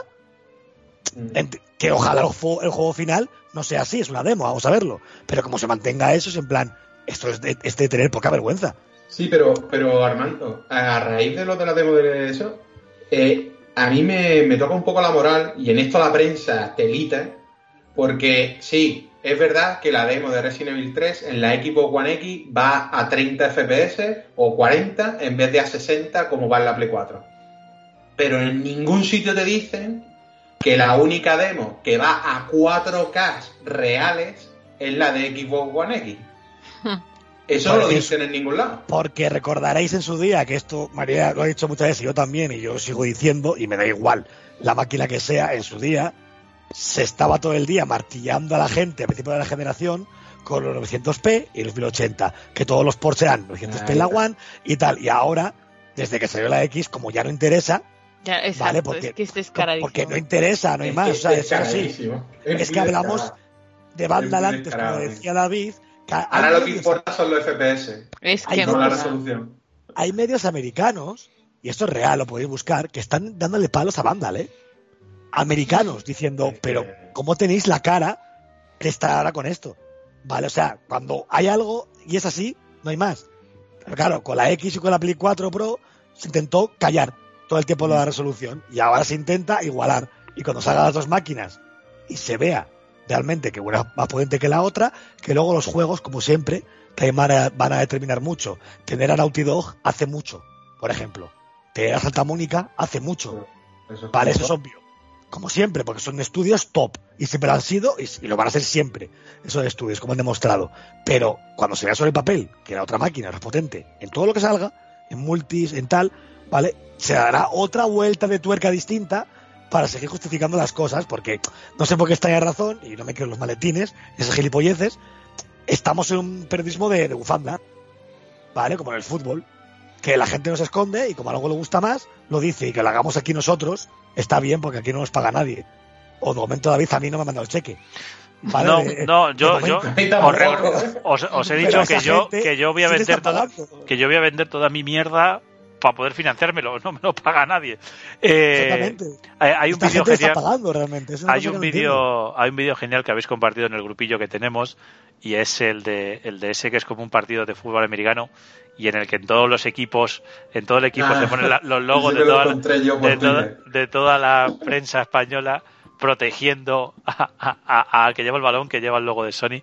Muy gracioso, la verdad, muy, muy irónico, muy, muy sarcástico. Y que es verdad, luego llega Xbox y lo placa como una auténtica bestia. Es muy divertido. El caso y eso pasó al revés a principio de generación y sí, era así. Sí.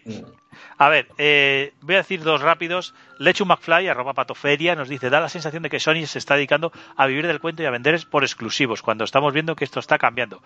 Creo que Xbox reinará esta vez.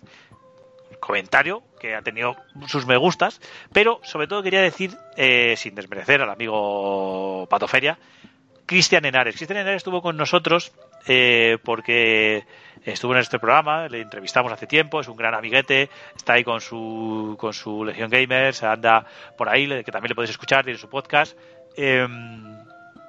Es un tío que os voy a recordar, no es que sea platineador de juegos, es que está en las clasificaciones más altas, que hay unos portales de Sony en la que está la peña que se ha hecho los platinos más rápidos, el tío que ha conseguido el platino más rápido en tal juego, y Cristian tiene un huevo de récords. O sea, es un tío que no se le puede decir que no es que no juega con la Play, o que no le gusta la Play, o que no, porque es que no solo le gusta, sino es muy top en ella. Entonces, él mismo nos dice: PlayStation falla en marketing desde hace casi 2 años. No acuda a los E3, cancela PlayStation Experience, hace State of Plays regulares, y el hype por PlayStation 5 ha bajado mucho.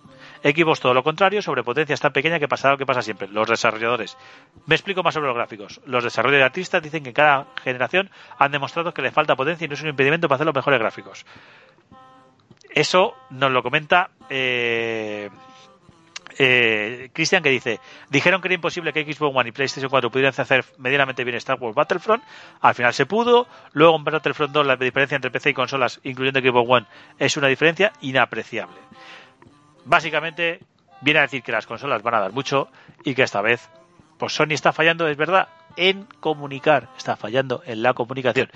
Y voy a leer los últimos comentarios porque tenemos que ir recogiendo un poco, que son las horas para recoger.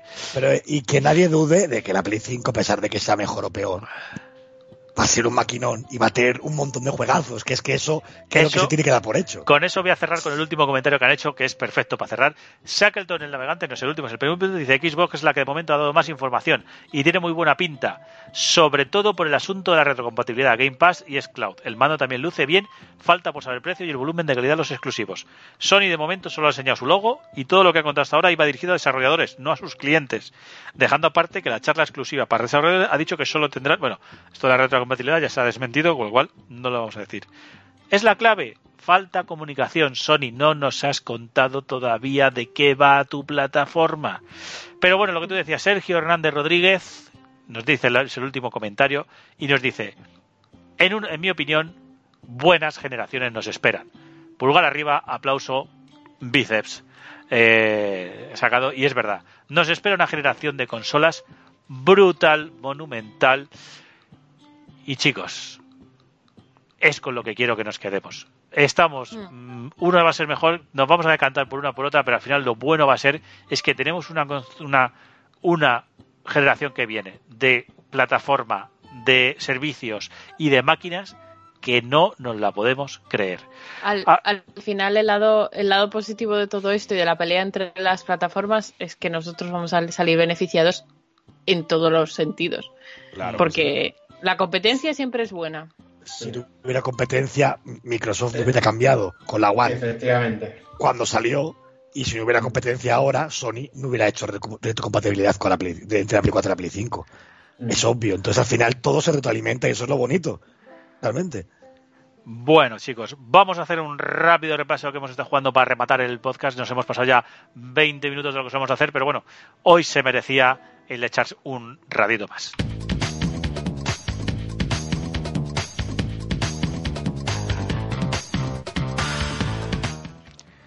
Y rápidamente vamos a hablar, yo lo he dicho antes, lo he anunciado, yo he estado dándole a God of War, que no lo había dado todavía, y la cuarentena he dicho voy a ponerme con él, y creo que es una de las mayores borricadas de juego que he jugado en mi vida. O sea, no puedo expresar lo que me parece el juego, en historia, en gráficos, en argumento, en desarrollo, en gameplay, me parece... De esto que dices, madre mía, ¿yo por qué lo tuve? ¿Por qué se lo dejó un amigo? ¿Por qué lo ha jugado él? ¿Por qué me ha tenido que insistir? ¿Por qué he tardado tanto en ponerlo en la consola? Es una auténtica animalada de juego. O sea, todo el mundo ya le ha dado unas notazas, todo el mundo sabe que es God of War, todo el mundo tal, pero lo reitero, o sea, es un juego que si tienes una Play 4, estás tardando en jugarlo. O sea, no puedes dejar esta generación sin jugarte el God of War. Así de claro. Es una auténtica maravilla. Y luego también, siguiendo el consejo de Armando, con la nueva actualización del No Man's Sky, empecé una partida de nuevo. Le eché 10 horas. Es un juego pues tranquilo, va a estar. Pero es que a las 10 horas me suele aburrir, porque ya me canso de farmear, me canso de andar con mi nave Hingler Mingler por la galaxia. Siempre le pongo ese nombre. ¿Qué queréis que le haga? Soy así. No es por la cuarentena, soy así de gilipollas normalmente. Ahora se agrava. Se agrava más todavía. Sí, porque a los cargueros les pongo honglor monglor, o sea, cosa que le hace mucha gracia a mi santa esposa. El caso es que bueno, pues eso, a esos dos le he dado. Pues No Man's Sky está muy bien, ahora es el juego que se prometió hace tiempo, a mí me sigue gustando. Armando y yo coincidimos que es nuestro patio de recreo, donde estar tranquilo, donde cuando no quieres, cuando pues quieres estar, pues te das una vuelta con tu nave, farmeas un poco, haces una misioncilla, te vas a una estación, vienes, hablas con uno, con otro, escuchas la música que tiene, que es brutal. Música está muy bien, etcétera.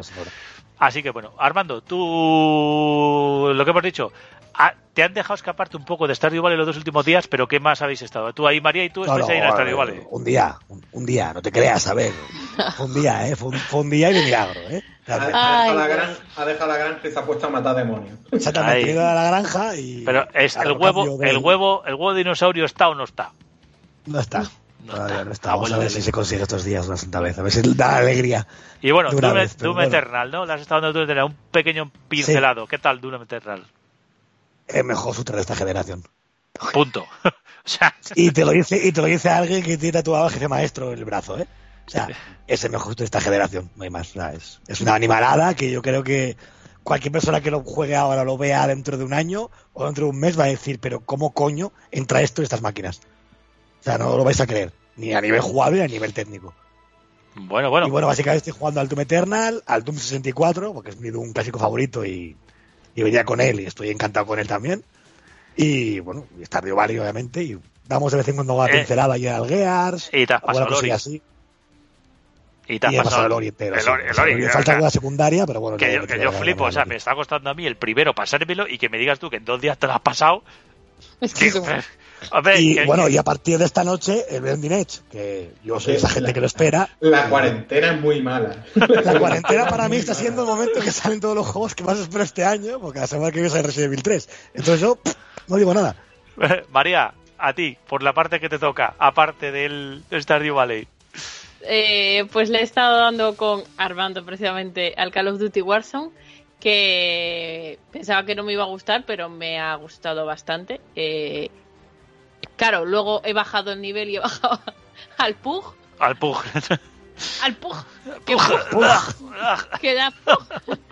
Porque ahora lo ves y han metido modos nuevos, pero a mí me parecen muy chafardos. ¿Sabes lo que me pasa a mí con el Pug? Que es que me parece un Fortnite que quiere ir de serio. Y sí, yo no sé, yo creo que he madurado y necesito otras cosas. Bueno, a ver, madurar, y lo digo por mí, y ir al Call of Duty tampoco está bien, ¿eh? A ver, y lo digo también por mí, ojo, que me los compro todos, ¿eh? Pero a ver... No, pero mira, yo por ejemplo, Call of Duty, el Warzone, este modo que han metido, que dices tú, puede ser un Battleground wannabe, Pug wannabe, pero no lo es. O sea, a mí me parece otro nivel, ya solo gráficamente. Luego también le he estado dando el The Division 2, que bueno, lo cogí una oferta que lo pillé por ¿qué? 11 o 7 euros, 7 euros o 7 euros. Ah, de saldo. Sí, de saldo. Y dije, bueno, venga, ahora ya no puedo decir que no, porque siempre hago lo mismo. Y nada, y luego el Gears 5, que estuvimos dándole a unas cuantas hordas para ver si las sacábamos. Bueno, qué pena no tener yo... Realmente para compartir ya con vosotros. Cabra leche. Ay, las pandemias. Ay, las pandemias me han pillado. Pero bueno, llegará.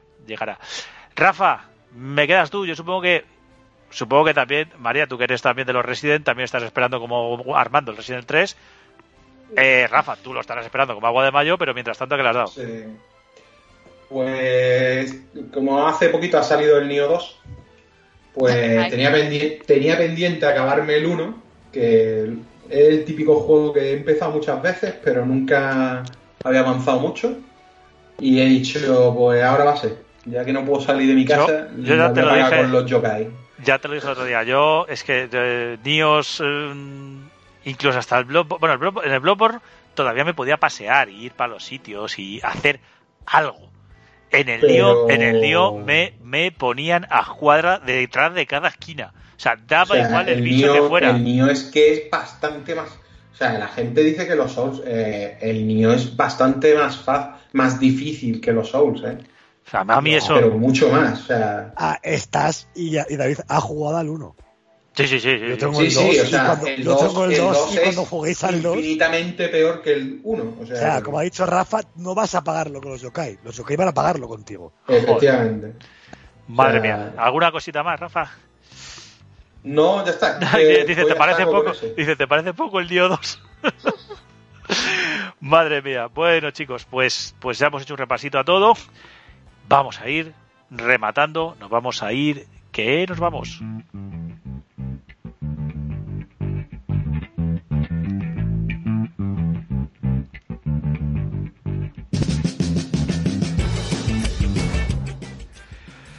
Y hemos llegado al final. Como siempre os decimos, dejadnos vuestros comentarios en iVoox, en @7bis.com. Y hoy especialmente quiero darle un agradecimiento a mis compañeros, a Rafa, a Armando, a María sobre todo, a Chuca, que ya no está, pero también se lo agradezco, pero sobre todo a vosotros tres, porque ya os comisteis 2 horas de programa el otro día y nos la hemos vuelto a hacer 2 horas y media. Nada más y nada menos. Que no nos sobra el tiempo estos días, ¿eh? No, no.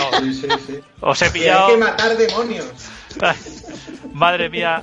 Bueno, queremos que este ratito que os hemos hecho media horita más de programa de lo normal.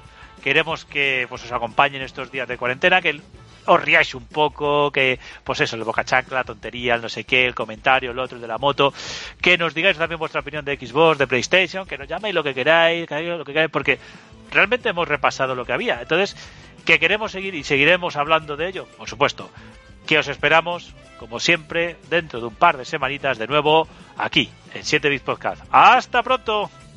¡Adiós! ¡Adiós!